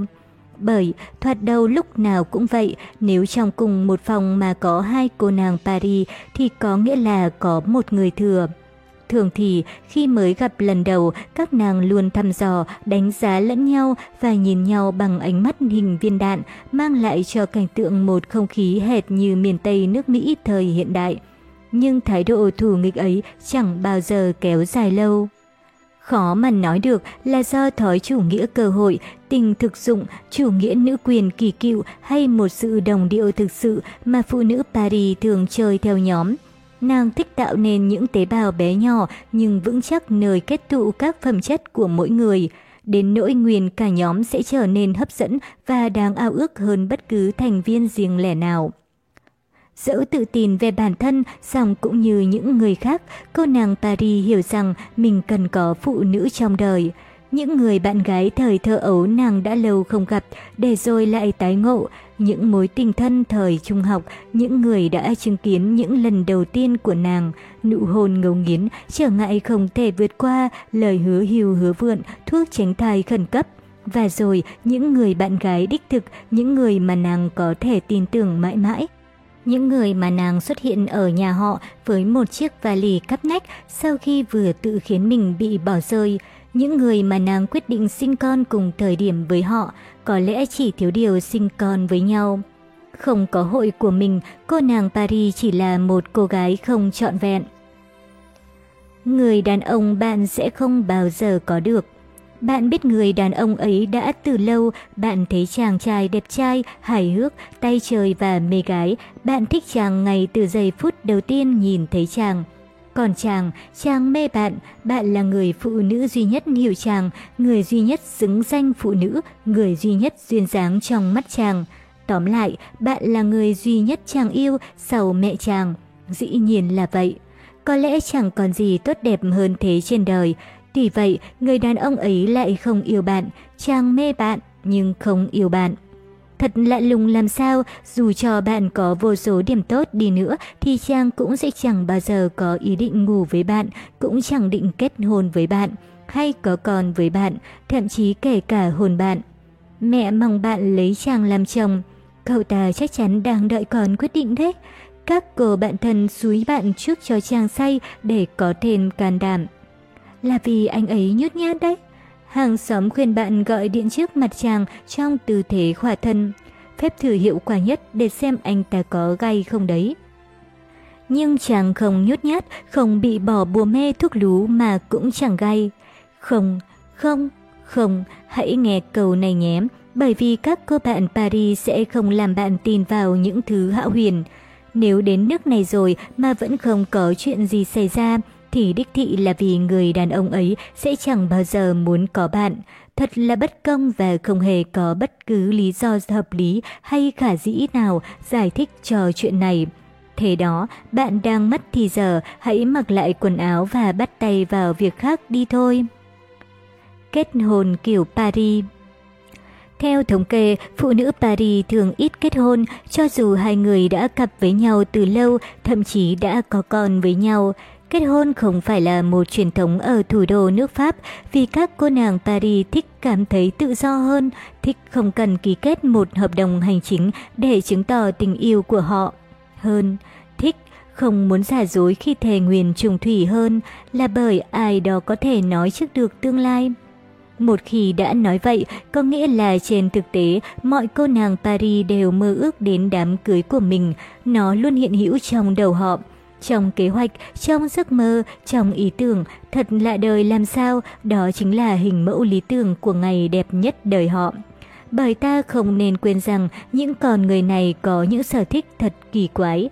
Họ say mê món ốc sen. Hỏi cưới Dĩ nhiên, cũng như tất cả mọi người, nàng muốn khoảnh khắc đó là duy nhất và đặc biệt, nhưng sợ rằng trong tương lai sẽ bị nghẹn khi nuốt phải chiếc nhẫn giấu trong bánh macaron. Nàng chẳng thà để cảnh ấy diễn ra nhanh gọn hơn. Anh nhắc lại giúp em tên lót của anh được không? Maren và Jane là tên ông nội và ông ngoại anh. Sao thế em? Em đang ở tòa thị chính, em đặt lệnh hẹn làm ngày đám cưới ấy mà. Thật ra em hy vọng anh không thấy phiền. Kế hoạch đám cưới đã đủ lớn để tự mình mặc quần áo, tự mình sinh con, tự mình ăn nói hỗn hào với cha mẹ, tự mình đối mặt với bệnh tật, với sếp, với những bất công và cả ngàn trách nhiệm khác, nên cô nàng Paris không hề muốn một kẻ dở hơi nào đó đến nói cho mình nghe phải tổ chức đám cưới của mình như thế nào. Em yêu, em có thực sự chắc chắn là 27 tháng 12 là ngày lành tháng tốt để mình làm đám cưới không? Em chắc, vì nếu làm thế, đó sẽ là buổi tối tốt lành duy nhất chúng ta ở bên gia đình anh trong dịp lễ Giáng sinh. Quả nhiên là vậy, nếu tình hình như thế thì... Tiệc chia tay đời độc thân Dĩ nhiên, cũng không có chuyện tổ chức tiệc chia tay đời độc thân. Từ lâu lắm rồi, cô nàng Paris đều còn là một tiểu nữ. Nàng không muốn nghe nói đến cuối tuần ngoài trời, các trò thử thách, chụp ảnh kỷ niệm, đi chơi bằng limousine. Nàng chỉ mời một vài người bạn thân thiết, cả nam và nữ, vì có khi cô bạn thân nhất của nàng lại là tình cũ, đến một quán nhậu xinh xắn theo lối cổ. Ở đó mọi người sẽ uống sâm panh, vừa nhấm nháp rồi lợn thế là đủ. Chúng ta cùng nâng ly vì cô dâu tương lai nào. Rô, rô. Nhưng thật ra, tại sao cậu lại nhất định muốn kết hôn thế? ẩm bởi vì như thế sẽ dễ hơn nếu một ngày nào đó tớ quyết định ly hôn. Váy cưới không có chuyện trông giống như cái váy lòng trắng trứng đánh đường, màu chủ đạo trong hồn lễ của cô nàng Paris là màu khói đen hoặc xanh nước biển trong bộ váy cắt may theo kiểu vintage hoặc là giữa mùa đông trong một bộ váy lông trắng muốt. Nàng biết chính xác mình muốn gì và không độc chiếm thời gian quý báu của các cô nàng bạn. Bằng cách rủ họ cùng đi mua sắm với nàng. Chiếc váy này rất hợp với cô là để dành cho một dịp đặc biệt phải không? Chỉ cho đám cưới của tôi thôi. Nhẫn cưới, cô nàng Paris mờ về một chiếc nhẫn cưới hết sức đơn giản, không hoa văn cũng chẳng gắn kim cương. Một chiếc nhẫn của gia đình có giá trị lớn về mặt tinh thần mới là đúng điệu. Hoặc một chiếc nhẫn bằng đồng mua với giá chẳng đáng là bao trong một chuyến rap cùng người yêu. Nàng không muốn làm bản thân mình nặng nề thêm với một viên đá to có giá trên trời. Cậu không định ngày nào cũng đều nhẫn cưới đấy chứ? Rồi gì nữa nào? Chắc cả họ hàng nhà chồng nữa nhỉ, không nên phong đại thế chứ. Nhưng tại sao cậu lại kết hôn? Tớ mơ ước được trả lời điện thoại là Đừng gác máy nhé, tôi sẽ chuyển máy cho chồng tôi. Địa điểm tổ chức đám cưới ở Paris, dĩ nhiên, tại tòa thị chính quận, tiếp theo là trong một thánh đường nếu nàng là người theo đạo. Tiệc rượu được tổ chức ở một quán quen của nàng, nằm trên một quảng trường đẹp của thủ đô, không có lâu đài ở Lorraine cũng chẳng cần phải thuê trang viên ở Bagon. Buổi tối, nàng sung sướng sáo tung căn hộ nhỏ được trang trí hoa trắng nhân lễ cưới của mình bằng việc tổ chức một bữa tiệc hoành tráng với sự tham gia của tất thầy bạn bè và cả bạn bè của họ nữa. Làm trò cười, hát hò, chiếu video và những nghi lễ khác đều dứt khoát bị cấm.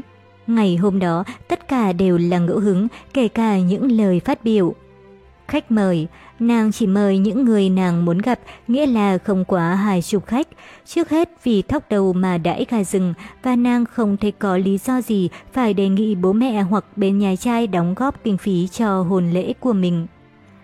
Thêm nữa, như thế thì càng tốt, bởi nếu đã vậy, nàng sẽ không buộc phải mời gia đình nhà trai hay bố mẹ mình. Và lại, vừa hay nàng chưa báo trước với họ về chuyện này. Nhưng con kết hôn rồi sao? Bố mẹ thậm chí còn không được biết. Thế mẹ có mời ông bà đến dự lễ cưới của bố mẹ không? Lúc ấy ông bà đã mất rồi. Mẹ hiểu vì sao còn đã không mời bố mẹ lúc đấy. Lúc nào mẹ cũng dẫn dắt mọi chuyện quay về nỗi đau khổ của riêng mẹ. Tuần trăng mật Thay vì một tuần trăng mật cổ điển, cô nàng Paris tự thưởng cho mình một đêm trong khách sạn hạng sang tại Paris, chẳng hạn như khách sạn Le Pavillon, trồng xuống quảng trường Volus. Bộ váy cưới bí mật chính là bộ đồ lót bằng lụa nàng tự tặng cho mình. Ngày hôm sau, nàng chân trần trở về nhà như một cô nàng lọ lem thực sự, tay trong tay với bạch mã hoàng tử của mình. Ngủ riêng Bây giờ thì phòng ngủ riêng hầu như không còn tồn tại nữa, nhưng vài thập kỷ trước đây, ông bà ta vẫn còn ngủ theo kiểu ấy. Ngoan ngoãn nằm cách nhau sau những vách ngăn chắc chắn và một cảm giác thẹn thùng nhất định. Khi còn nhỏ, ta thấy việc này có vẻ cổ hủ, lỗi thời và kỳ cục. Từ đó, ta lớn lên và khám phá ra hai điều. Thứ nhất, vợ chồng đôi khi cũng cần có không gian để yêu nhau nhiều hơn. Nhưng cũng vì ngày này, khoản tiền thuê nhà không cho phép thuê căn hộ hai phòng ngủ nữa nên chẳng thể phục hồi khái niệm này. Vậy là phòng ngủ riêng trở thành một ý tưởng, đó thực sự không còn là việc tạo ra hai không gian tách biệt cho đàn ông và đàn bà nữa, mà đúng ra là có thể thường xuyên ngủ xa nhau để cảm thấy thiếu vắng nhau nhiều hơn. Thế nên, đôi khi ta tự tạo ra tình huống, ta về quê một chuyến mà không định trước, nán lại nhà một cô bạn lâu hơn dự tính, buồn chuyện trên trời dưới biển để rồi bất ngờ quyết định sẽ ngủ lại đó. Hoặc nữa, tài khuyến khích một chuyến công tác vì khi tạo ra nhiệm vụ công việc khiến hai người rời xa nhau một thời gian để rồi hướng về nhau nhiều hơn, đôi bên sẽ bớt đi cảm giác về một thói quen đã thành nếp. Chỉ để khiến chàng gọi cho bạn và được nghe chàng nói. Trời thật lạnh khi không có em ở bên. Phần 5. Vài lời khuyên của người Paris To-do list một ngày của cô nàng Paris diễn ra như thế nào? Thơm má anh bồi bàn của quán cà phê dưới chân tòa nhà trước khi đi làm. Không ăn sáng, đọc báo trong lúc ăn một mình vào giờ nghỉ trưa, nghe radio trong bếp trong lúc sửa soạn bữa tối uống ít nhất một ly vang đỏ trong khoảng từ 19 giờ 30 đến 22 giờ 30. Nghe thấy một câu nói hay trong lúc đi chợ và ghi nó vào sổ tay. Sức nước hoa trước khi ra ngoài, nhất là sau gáy và trên hai cổ tay. Không thay giày dù có nguy cơ phải chịu đau khi đi tàu điện ngầm trên đôi giày cao gót 10 phân. Quyết định sắp xếp lại vị trí toàn bộ đồ đạc quyết định ngày mai mới làm việc đó thì hơn. Nhận ra mình phải lòng ai đó, nhưng điều ấy là không thể. Vẫn đeo nguyên tất cả nữ trang khi đi ngủ, nhưng là sau khi đã tẩy trang một cách cẩn thận. Một tuần của cô nàng Paris diễn ra như thế nào? Đi tỉnh công tác một chuyến rồi quay về, thề với bản thân sẽ không đời nào lưu lại đó nữa. Nằm trên sofa xem một bộ phim cũ với cổ bạn thân chứ không phải trên giường. Người Paris không đặt tivi trong phòng ngủ. Tổ chức một bữa tiệc tối kiểu Paris. Nói với tất cả mọi người bằng một giọng. Cha mẹ, tài xế taxi, sếp, một ngôi sao gặp trong buổi dạ tiệc, người bán báo trên phố. Biến tối thứ tư thành tối thứ bảy tự tặng cho mình một bó hoa đẹp để trang trí căn hộ. Hủy buổi tập kim để uống với cô bạn thân nhất vừa tự khiến bồ đá. Thấy ý tưởng tự khiến bồ đá là thật tuyệt, vì sao phải lòng lần nữa chỉ tổ làm mất cả ngon miệng và kéo theo đó là mất toi calo và còn phải hủy khóa tập kim. Đi khám bác sĩ tâm lý, bán một đôi giày trên eBay để trả tiền cho bác sĩ tâm lý. Tự hỏi giữa phức cảm, Ediper thì với việc bán giày để trả tiền khám bác sĩ tâm lý có ý nghĩa gì theo thuyết tâm lý Lacan? Một cuối tuần của cô nàng Paris diễn ra như thế nào? Tự hứa với bản thân sẽ không đi chơi vào tối thứ sáu để dành thời gian nghỉ ngơi. Thế mà vẫn đi uống một ly khai vị trước khi bị lôi kéo đến nhà hàng và cuối cùng là hộp đêm một cách miễn cưỡng. Tự khen mình vì lúc nào cũng ra ngoài với những bộ đồ lót đẹp dù có chuyện gì xảy ra. Tỉnh dậy vào sáng thứ bảy cùng giường với cậu bạn thân, tranh cãi thật lâu cho rõ ngọn ngành về những nguy cơ được mất cũng như ẩn ý của tình huống này. Một phiên bản khác, tỉnh dậy trong tòa chung cư cùng một hướng nhìn từ nhà mình nhưng thấp hơn một chút, nhận ra mình đang ở trên giường của anh hàng xóm tầng dưới. Ăn bánh sừng bò và bánh mì phết bơ bởi vì chết tiệt, giờ đang là sáng thứ bảy và ta đã tiêu tốn quá nhiều calo vào ngày hôm qua. Chấp nhận tập thể dục một chút nhưng chỉ ở những chỗ đẹp, chạy trong một công viên đẹp bởi ở bể bơi được xếp hạng di tích lịch sử. Đi phiên chợ sáng chủ nhật với giỏ liễu trên tay, nấu một bữa trưa miễn chê với rau củ, bánh mì tươi ngon và bơ mặn đánh một giấc vào chiều chủ nhật vì như thế mới tuyệt vời làm sao. Trong lúc đó thì bọn trẻ hay anh bồ mới muốn ra sao thì ra. Mời bạn bè tới nhà ăn tối để tối chủ nhật đỡ chán như con rán. Nếu họ không tới thì ăn tối với bánh mì phết phô mai, gamber và chiêu cùng một chai Bodesu hào hạng cũng là để tối chủ nhật đỡ chán như con rán. Tự hứa cuối tuần sau sẽ về quê. Do it yourself, luôn luôn mang theo mình một góc Paris. Bài học vỡ lòng về ngoại tình Quy tắc số 1 luôn luôn phủ nhận. Đừng tự cảm thấy có lỗi, bạn làm việc đó vì bản thân mình chứ không phải để chống lại anh ta.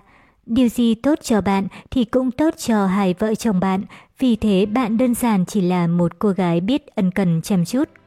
Bầu của bạn không được nằm trong số bạn bè thân của hai vợ chồng. Bạn có thể lừa dối chồng mình nhưng không được biến anh ấy thành kẻ bị cắm sừng. Danh dự của anh ấy cũng đáng giá như sự sung sướng của riêng bạn. Lưu số điện thoại của bồ bằng tên, số lạ, hoặc lưu nó bằng tên của bạn thân nhất của bạn. Lúc này cô ấy không được khỏe. Không có bí mật nào có thể giữ kín, cái kim trong bọc lâu ngày cũng lộ ra. Trong trường hợp đó, xem lại quy tắc 1. Hãy tự bảo vệ bản thân, các căn bệnh và tình yêu cũng là một loại bệnh.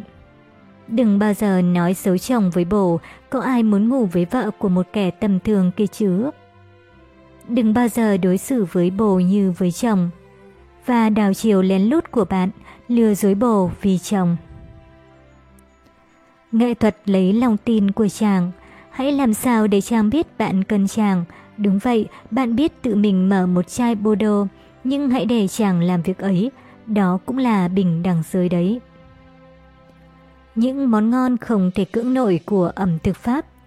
Cô nàng Paris thông thạo những món ăn kinh điển của mình và vì không có thời gian để làm hỏng bữa tối, nàng sẽ sử dụng một vài mẹo chỉ riêng nàng biết. Bánh crepe Bánh crepe là đặc sản của một vùng ở Pháp có tên là Bretagne, nhưng người Pháp ai cũng làm món này cho con cái họ vào ngày lễ rước nến. Ta tôn trọng truyền thống làm bánh crepe hất lên trong không trung để mọi người được thích thú khi bánh hạ cánh xuống mặt bạn chứ không phải mặt chảo. Bánh crepe vị cam được bày bán trong các quán bia ở Paris với cái tên gọi bánh crepe suzette Nguyên liệu 250g bột, 3 quả trứng, 1 thìa súp dầu, dầu thực vật và không phải dầu ô liu, Ba thìa súp đường, có thể là đường vani, một nhúm muối, một hoặc hai thìa súp nước, 1 phần 2 lít sữa, 1 phần 2 cốc bia, dành cho 4 người ăn, thời gian chuẩn bị 10 phút, thời gian chờ 1 tiếng, thời gian chế biến 4 phút mỗi chiếc. Cho bột vào tô trộn salad, mẹo 1 để không bị vón cục, phải dây bột từ trước bằng một cái trao nhỏ. Khoét một lỗ trống ở giữa tàng bột, đập trứng vào đó, lấy cả lòng trắng và lòng đỏ, thêm dầu, đường, muối và nước, trộn thật kỹ bằng thìa gỗ, từ từ rót sữa vào cho đến khi bột thành một khối đồng nhất. Mẹo 2, rót thêm nửa cốc bia vào bột sẽ có độ chắc tuyệt vời, cồn sẽ bốc hơi khi nấu. Cho thêm bia vào rồi phủ khăn bông hoặc vải sạch lên bột để bột nghỉ một tiếng. Tiếp theo, làm nóng một cái chảo to, quét dầu ăn đều mặt chảo, lấy muôi múc bột rồi đổ vào chảo, sao cho tạo thành một lớp có độ dày từ 2 đến 4 mm.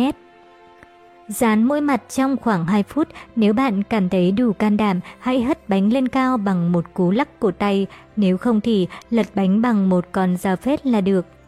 Mẹo ba, theo truyền thống, ta sẽ nắm trong tay một đồng xu để mang lại thịnh vượng cho gia đình. Sẵn sàng rồi, ta ăn bánh bằng cách gập đôi hoặc gập bốn bánh lại, rắc đường lên, phết mứt, kem hạt rẻ, kem tươi, cái gì cũng được. Đào nổi, đây là một món tráng miệng đẳng cấp, dễ làm và nhẹ nhàng, rất dễ chịu khi thưởng thức sau một bữa tối có phần thịnh soạn. Món này thường được phục vụ trong các quán bia ở Paris kèm với caramel và hạnh nhân thái mỏng. Nguyên liệu một quả vani, 1 phần 2 lít sữa, 6 quả trứng để riêng lòng trắng và lòng đỏ, 160g đường, một thìa cà phê nhỏ bột, một nhúm muối, caramel đóng hộp hoặc tự làm. Dành cho 6 đến 8 người ăn. Thời gian chuẩn bị 20 phút, thời gian chế biến 15 phút, thời gian chờ 10 phút, tổng thời gian 45 phút. Làm sốt kem kiểu Anh, đun sữa cùng một quả vani tách đôi, khi lửa sôi, tắt lửa và bỏ quả vani ra. Mẹo 1, nếu bạn không có quả vani, ở Pháp quả vani khá đắt, có thể thay thế bằng tinh dầu vani hoặc một gói đường vani. Đánh lòng trứng với lại nửa lượng đường 80g cho tới khi hỗn hợp chuyển màu trắng và bông lên. Rót thêm sữa nóng rồi đặt lên bếp đun nhỏ lửa để làm đặc hỗn hợp lại. Mẹo 2, cho thêm một thìa nhỏ cà phê bột vào hỗn hợp để có độ sánh đẹp mắt. Cho thêm bột rồi dùng thìa gỗ khuấy liên tục, không làm kem sôi. Khi lớp bột trắng trên bề mặt biến mất, tức là lúc kem đã được. Khi hỗn hợp đã nguội, cho vào tủ lạnh.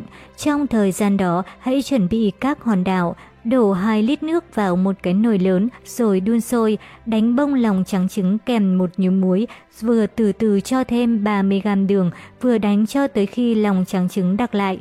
Lấy hai thìa súp múc lòng trắng trứng thành các viên tròn, đặt nhẹ vào nước sôi, sau đó dùng loại muôi hớt bọt lấy các viên lòng trắng trứng ra và đặt lên giấy thấm.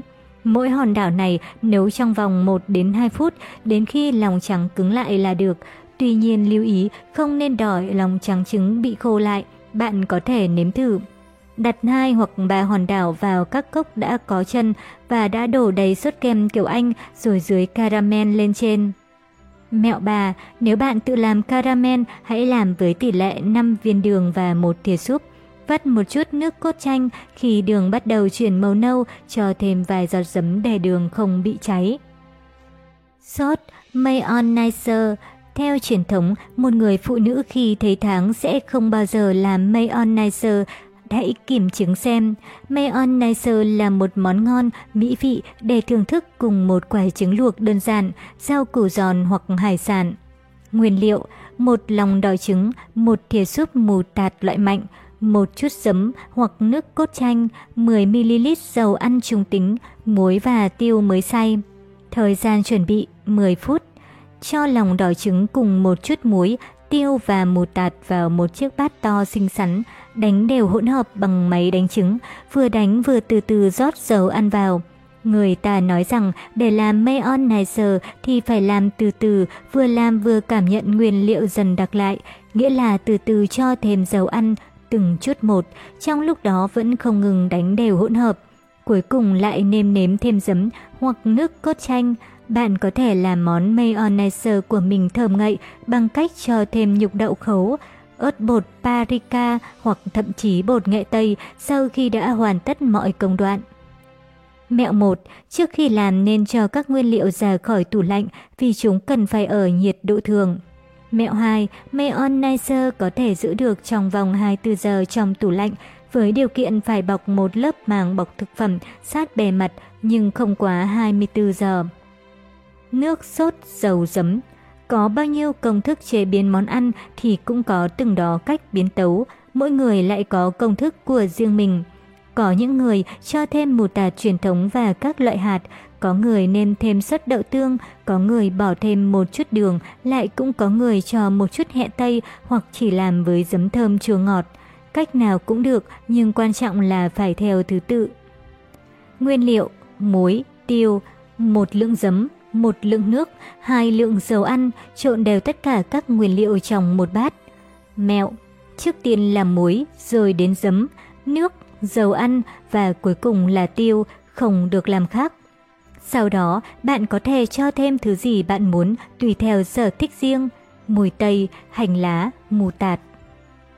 Chuẩn bị bàn ăn Để chuẩn bị một bàn ăn đẹp, không cần phải sắp xếp mọi thứ thật hoàn chỉnh, cấm tất cả các kiểu trang trí theo chủ đề, trang kim, sỏi giải bàn, cánh hoa giả, vân vân. Đây đâu phải một buổi dạ tiệc cải trang, bàn ăn nên được trang trí đơn giản, các chi tiết trên bàn không đi theo bộ mà trái lại có thể mua lẻ ở chợ trời hoặc trên mạng. Các ly cốc không cùng bộ cũng chẳng sao, nhưng phải là loại ly cốc trong suốt, không phải thủy tinh màu và tất cả đều phải có chân. Về khăn ăn, sẽ đẹp mắt nếu sử dụng khăn mùi xoay trắng theo các chữ cái mua trên eBay rất rẻ, hoặc có thể khoắng từ các ngăn kéo nhà bạn. Không gấp khăn theo kiểu origami mà đặt nó ở trên hoặc dưới đĩa. Bạn sẽ thường nhìn thấy trên các bàn ăn của người Paris cùng những con dao được gọi là Galuler lấy tên theo một ngôi làng của Pháp chuyên nghề làm dao. Có thể nhận ra chúng qua logo còn côn trùng nhỏ khác trên cán dao. Dĩ nhiên, cần phải có khăn trải bàn, trừ phi bàn của bạn được làm bằng loại gỗ cực đẹp. Dùng ga giường bằng vải lanh của bà làm khăn trải bàn thì quá tuyệt, có thể là vải trắng hoặc nhuộm màu. Trên bàn bày một chai vang đã khui và một bình nước, đừng dùng bình nhựa. Nếu bạn không có lọ đựng muối, hãy cho muối vào các cốc nhỏ đặt ở hai đầu bàn. Những lọ tiêu cỡ lớn bằng gỗ tên là Robirosa được đặt theo tên một tay chơi người Dominica sẽ là lựa chọn tuyệt vời nhất. Những báu vật nhỏ nhỏ, một tấm bưu thiếp gửi từ nơi nghỉ dưỡng, có thể là quang cảnh thanh vắng của đảo Formentera hay biệt thự Malaperte trên đảo Capri. Một bài báo được cắt ra kèm theo một nhàn đề hài hước. Một bức ảnh trích từ một bộ phim đọc được cắt ra từ sách hoặc tạp chí. Những bức ảnh, ảnh chụp của bạn nhưng không phải là ảnh làm hàng, kiểu như hãy xem tôi mới xinh đẹp làm sao. Một bức ảnh chụp bạn khi còn nhỏ, một bức được ban chụp hơi bị nhòe vì chụp nhanh hoặc một series ảnh đen trắng chụp tự động. Vé xem những bộ phim mà bạn từng mê mẩn, vé xem những triển lãm mà bạn từng thích, thiệp mời dự tiệc cốc thai tiền hôn lễ lần đầu của cô bạn thân nhất. Những hình ảnh mà bạn thích, vé nghe nhạc, các tấm thiệp nhặt nhạnh ở chỗ này chỗ kia, thẻ căn cước cũ hoặc giấy phép lái xe cũ của bạn. Một câu trích dẫn, một bài thơ, một lá thư viết tay khiến bạn cảm động. Một tấm ảnh đen trắng cũ mà bạn mua trong một cửa hàng đồ cũ hoặc ảnh chụp cùng gia đình bạn. Những vỏ sò nhặt ở chỗ này chỗ kia, những đồ vật đã đồng hành cùng bạn trong đời và mỗi lần ngắm chúng bạn lại thấy lòng thật nhẹ nhàng bởi chúng tượng trưng cho quá khứ của bạn.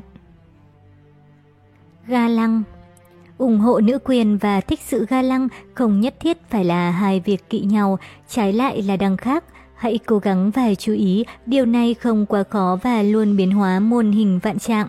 Được ban ơn và quan tâm một chút trong cái thế giới đầy những kẻ thô lậu này mới thật hạnh phúc biết bao. Khi khía cạnh hào hiệp trong tính cách được củng cố thêm, đàn ông trở nên đàn ông hơn và đàn bà lại càng đàn bà hơn. Vậy nên sẽ là chuyện bình thường khi chàng giữ cửa cho bạn, chàng khuân đồ và xách vali giúp bạn, một người phụ nữ chỉ quen xách túi tay. Chàng rót rượu cho bạn, bạn không phải chạm vào chai như thể lại tiện cho chàng, chàng sẽ chúc cho bạn say nhanh hơn. Chàng sẽ đưa bạn về và chờ đến khi bạn vào nhà, dù rằng chàng đã định lên nhà nhưng bạn không muốn vậy. Để chàng chờ đợi, một lát cũng chẳng chết ai. Ánh sáng Bố trí ánh sáng cho căn hộ của mình quan trọng hơn cả việc mua được một chiếc trường kỳ tốt hoặc tậu được bức tranh vô cùng hợp mốt của hãng nội thất Faro Bowl. Nói chung, nghệ thuật trang trí và sức sống của căn hộ đều được tổ chức xung quanh ánh sáng ban ngày. Trình ánh sáng ban ngày là thứ quy định cách sắp xếp đồ đạc nội thất của bạn và điều chỉnh xung động của ngôi nhà. Hãy để ý đến ánh sáng như cách bạn trang điểm, giữ tông màu nhạt để làm dịu các vùng xung quanh. Chính vì thế, ta loại bỏ đèn neon trừ khi nó được dùng làm vật trang trí. Ý tưởng là tạo ra một khung cảnh ấm cúng và lãng mạn nhờ sự hỗ trợ của nhiều nguồn sáng và nhân rộng không khí khi ấy. Bếp, căn phòng chiến lược vì cô nàng Paris coi nơi này như phòng khách. Nếu bạn có không gian rộng, hãy tạo ra hai khung cảnh. Một bên là góc ăn tối nơi ánh sáng dịu nhẹ được cân nhắc để trò chuyện và quyến rũ.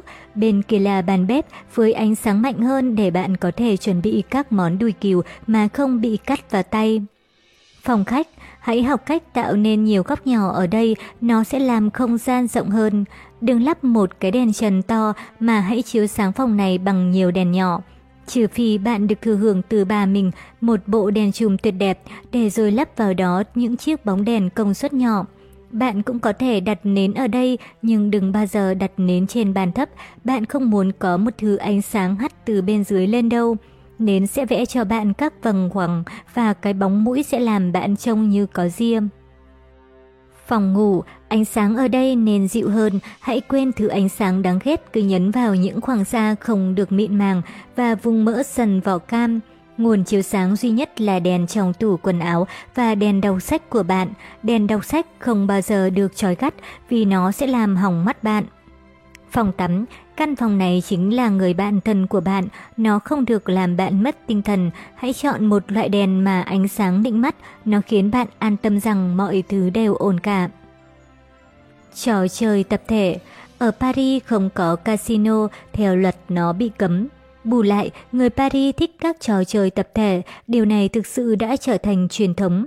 Các trò chơi thường diễn ra quanh một chiếc bàn trong lúc ăn tối hoặc uống một ly với bạn bè, càng đông càng tốt. Luật chơi, tôi chưa từng. Số lượng người chơi, tối thiểu hai người. Dụng cụ, các ly đầy để uống có chừng mực hoặc vô độ. Thực khách đầu tiên bắt đầu bằng việc thú nhận một việc mình chưa từng làm. Ví dụ, tôi chưa từng ngủ với người lạ. Nếu lời khẳng định này là đúng thì không sao, nhưng nếu là sai, người đó phải uống ly của mình. Tất nhiên là nước để thể hiện mình đã nói dối. Cùng lúc đó, những người chơi khác cũng phải đáp lễ, nghĩa là uống hoặc không uống ly của mình tùy theo họ đã hoặc chưa từng hành động được như lời nói trên. Tiếp theo sẽ đến người kế bên, người này đến lượt mình sẽ bắt đầu bằng câu tôi chưa từng, cứ thế lần lượt đến hết. Thường thì trò này càng lúc càng sôi nổi. Trò chơi cuốn sách, số lượng người chơi tối thiểu 2 người. Dụng cụ, một cuốn sách. Đây được gọi là trò chơi bói toán, cần chuẩn bị một cuốn sách, tiểu thuyết lãng mạn hay tiểu luận đều được. Người chơi đầu tiên đứng dậy đề nghị một trong số các thực khách đặt ra câu hỏi về cuộc đời mình như kiểu hỏi thầy bói. Tiếp đó, người này yêu cầu thực khách chọn trước, trước hay sau. Nếu thực khách chọn trước, người chơi sẽ lật sách từ trang đầu. Nếu thực khách chọn sau, người chơi sẽ lật sách từ trang cuối. Sau đó, thực khách sẽ nói dừng lại để người chơi ngừng lật sách một cách ngẫu nhiên. Tiếp theo, thực khách phải chọn phải hay trái để xác định trang chứa đựng lời tiên đoán trừ danh. Cuối cùng là đưa ra một con số từ 1 đến 30. Nếu thực khách chọn số 14, khi đó người chơi sẽ đọc to dòng chữ thứ 14 của trang sách. Câu này được coi như là câu trả lời cho câu hỏi đặt ra. Câu trả lời này thường là khó hiểu nên sẽ được tất cả những người tham gia cùng phân tích, sau đó đến lượt người kế tiếp. Trò chơi từ điển, số lượng người chơi tối thiểu 4 người, dụng cụ, giấy, bút, một cuốn từ điển. Một người chơi sẽ chọn một từ trong từ điển mà người đó cho là tất cả những người khác đều không biết nghĩa, sau đó cao giọng đánh vần từ này. Từng người còn lại phải nghĩ ra định nghĩa của từ được chọn theo phong cách từ điển, rồi viết định nghĩa đó ra giấy. Người chơi sẽ chọn từ, sẽ được thu thập toàn bộ câu trả lời, sau đó đã viết sẵn định nghĩa đúng của từ đó ra. Tiếp theo, người này đọc cho tất cả nghe những định nghĩa khác nhau của từng người, trong số đó có định nghĩa đúng. Tất cả người chơi phải bình chọn, từng người một định nghĩa mình cho là đáng tin cậy nhất. Người nào tìm ra định nghĩa đúng sẽ được một điểm và người nào được những người khác bình chọn, tức là người viết ra định nghĩa đánh lừa được nhiều người nhất, sẽ được hai điểm. Người thắng cuộc là người giành được nhiều điểm nhất.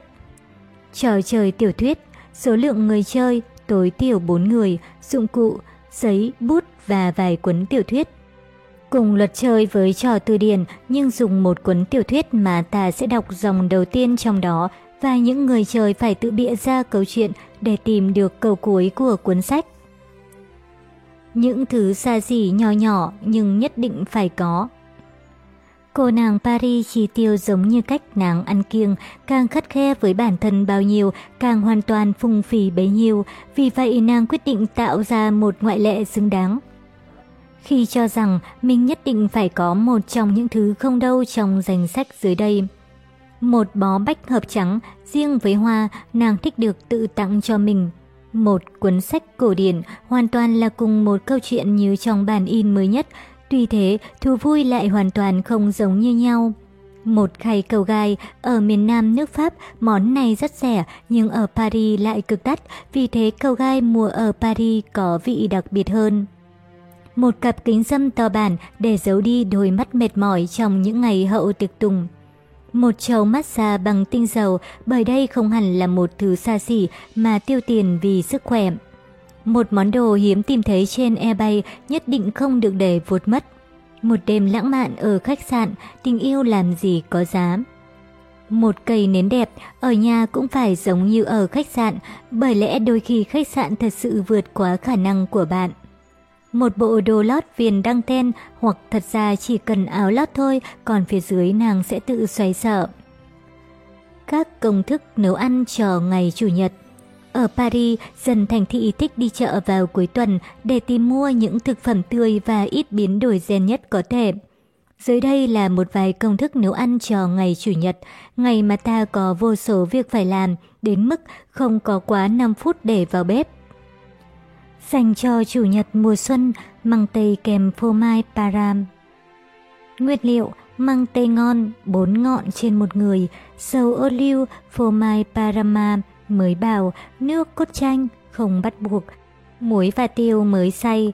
Thời gian chuẩn bị 5 phút, thời gian chế biến 15 phút. Bật sẵn lò nướng ở nhiệt độ 220 độ, rửa sạch măng tây và cắt gốc, đặt măng tây trên giấy bạc rồi dưới dầu lên, nướng trong lò 15 phút, thấm dầu trên giấy, dưới nước cốt chanh, không bắt buộc rồi rắc phô mai Parama đã bảo lên, nêm muối và tiêu xay, ăn nóng. Dành cho chủ nhật mùa hè, trứng cá cà tím. Dùng làm món khai vị hoặc ăn kèm một lát thịt lợn. Nguyên liệu, hai quả cà tím ngon, 1 phần 2 củ hẹ tây băm nhỏ, 2 thìa súp nước cốt chanh, 1 phần 2 thìa cà phê muối, hạt tiêu, 4 vòng xoay. Dầu ô liu dành cho 4 người, thời gian chuẩn bị 5 phút, thời gian chế biến 25 phút. Bật sẵn lò nướng ở nhiệt độ 210 độ. Đặt cà tím để nguyên cà quả rửa sạch trên một khay đã quết dầu ăn, nướng trong vòng khoảng 25 phút cho tới khi cà chín mềm. Lấy cà tím ra khỏi lò và để nguội, dùng một chiếc thìa nhỏ nạo lấy phần thịt cà và cho vào bát cùng nửa phần hẹ tây, cho thêm dầu, nước cốt chanh và trộn đều cho tới khi thành bột đặc sánh. Và cà tím thấm dầu ô liu là được, nêm muối và tiêu. Dành cho chủ nhật mùa thu, táo bỏ lò. Táo bỏ lò còn ấm được dùng làm món tráng miệng, ăn kèm với một viên kem hoặc suất kem kiểu Anh. Nguyên liệu, một quả táo cho mỗi người, ưu tiên loại Rhinaides renates, táo Canada hoặc Belly de Bob. Thời gian chuẩn bị 5 phút, thời gian chế biến 25 phút. Bật sẵn lò nướng ở nhiệt độ 200 độ.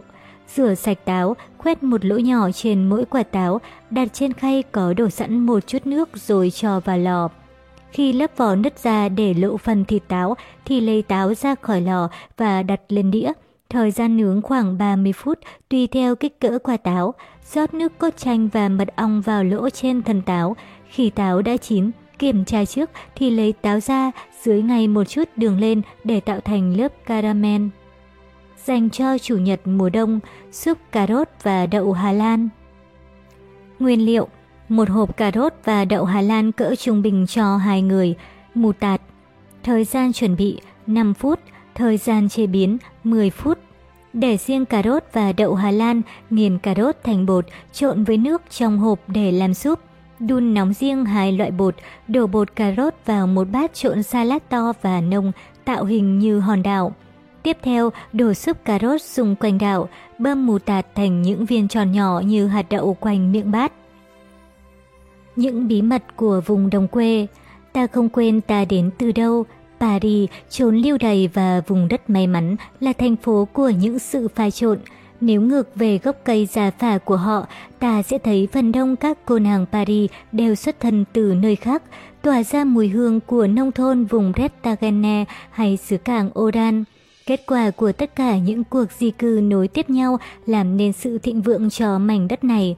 Tiếng vọng sử thi từ phương đông xa xôi hay lục địa đen – Gia đình họ đã truyền lại từ thế hệ này sang thế hệ khác, những bí mật vẫn luôn được thì thầm bên tai, đủ thứ hầm bà lăng nhằng, những lời khuyên về chuyện làm đẹp, nấu nướng và dọn dẹp. Phụ nữ Paris thích mê được áp dụng các mẹo vật của người nông thôn.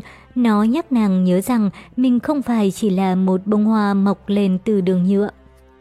Đừng vứt bã cà phê vào thùng rác mà hãy bỏ vào bồn rửa.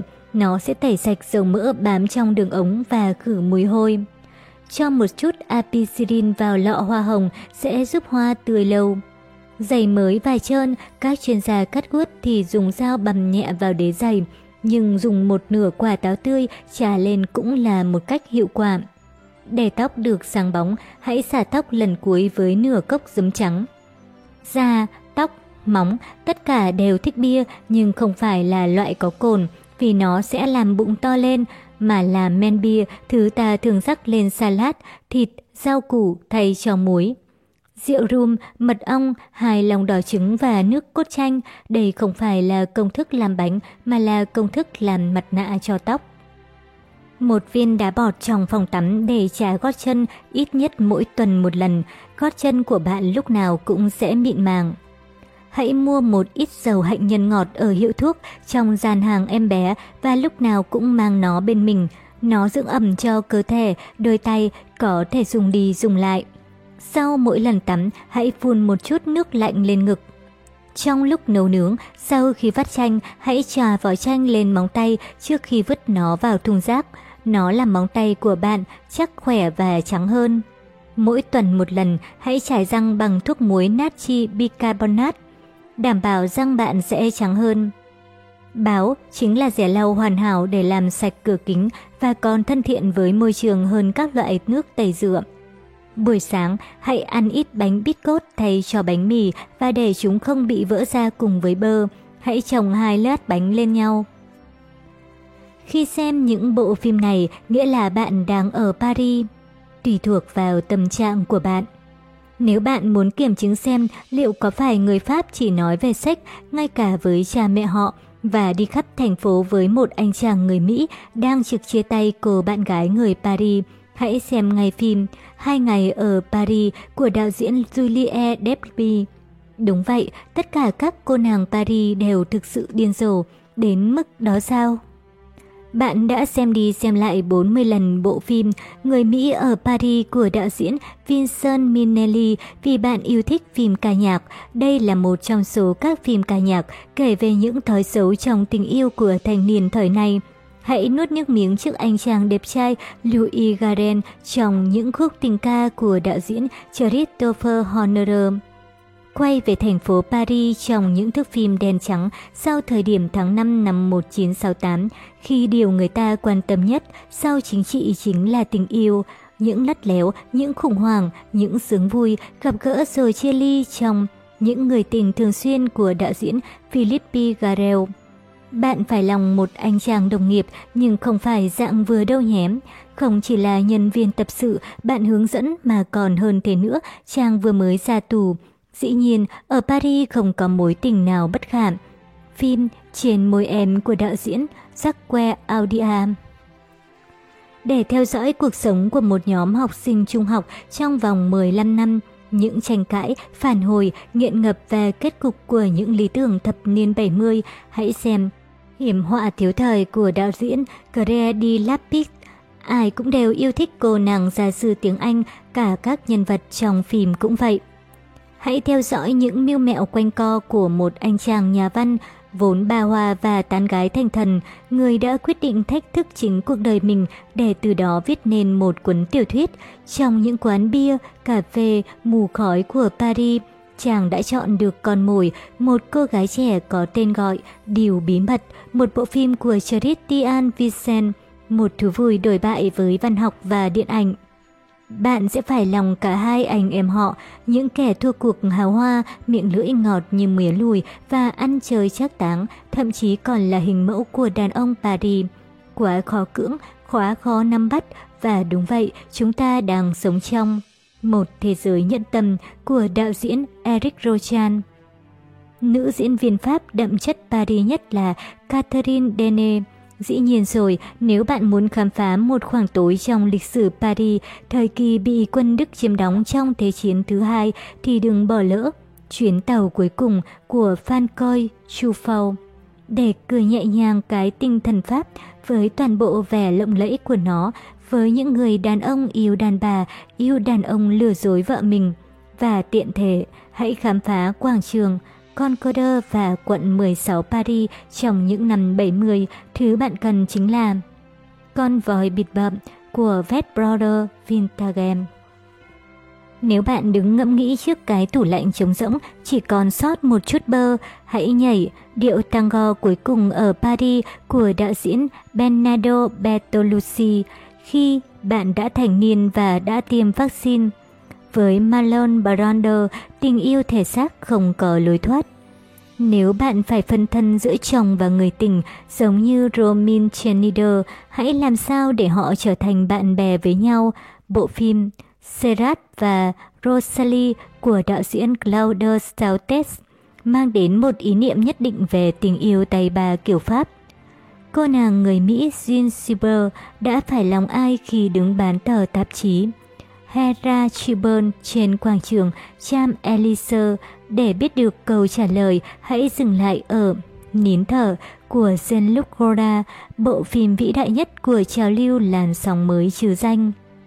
Nếu đôi lúc bạn tưởng tượng mình đang dạo bước một mình trên đường phố Paris trong một bộ cánh được cắt may tuyệt vời, nếu bạn yêu thành phố này về đêm, những viên đá lát đường sáng loáng và những ngọn đèn vàng, nếu bạn rung động vì âm nhạc của Milan David, nếu bạn có một người tình vừa gây ra một điều cực kỳ ngốc nghếch, thì có nghĩa chính bạn là Zene Moral được đạo diễn Louis Mamel dẫn dắt vào thang máy lên đoạn đầu đài.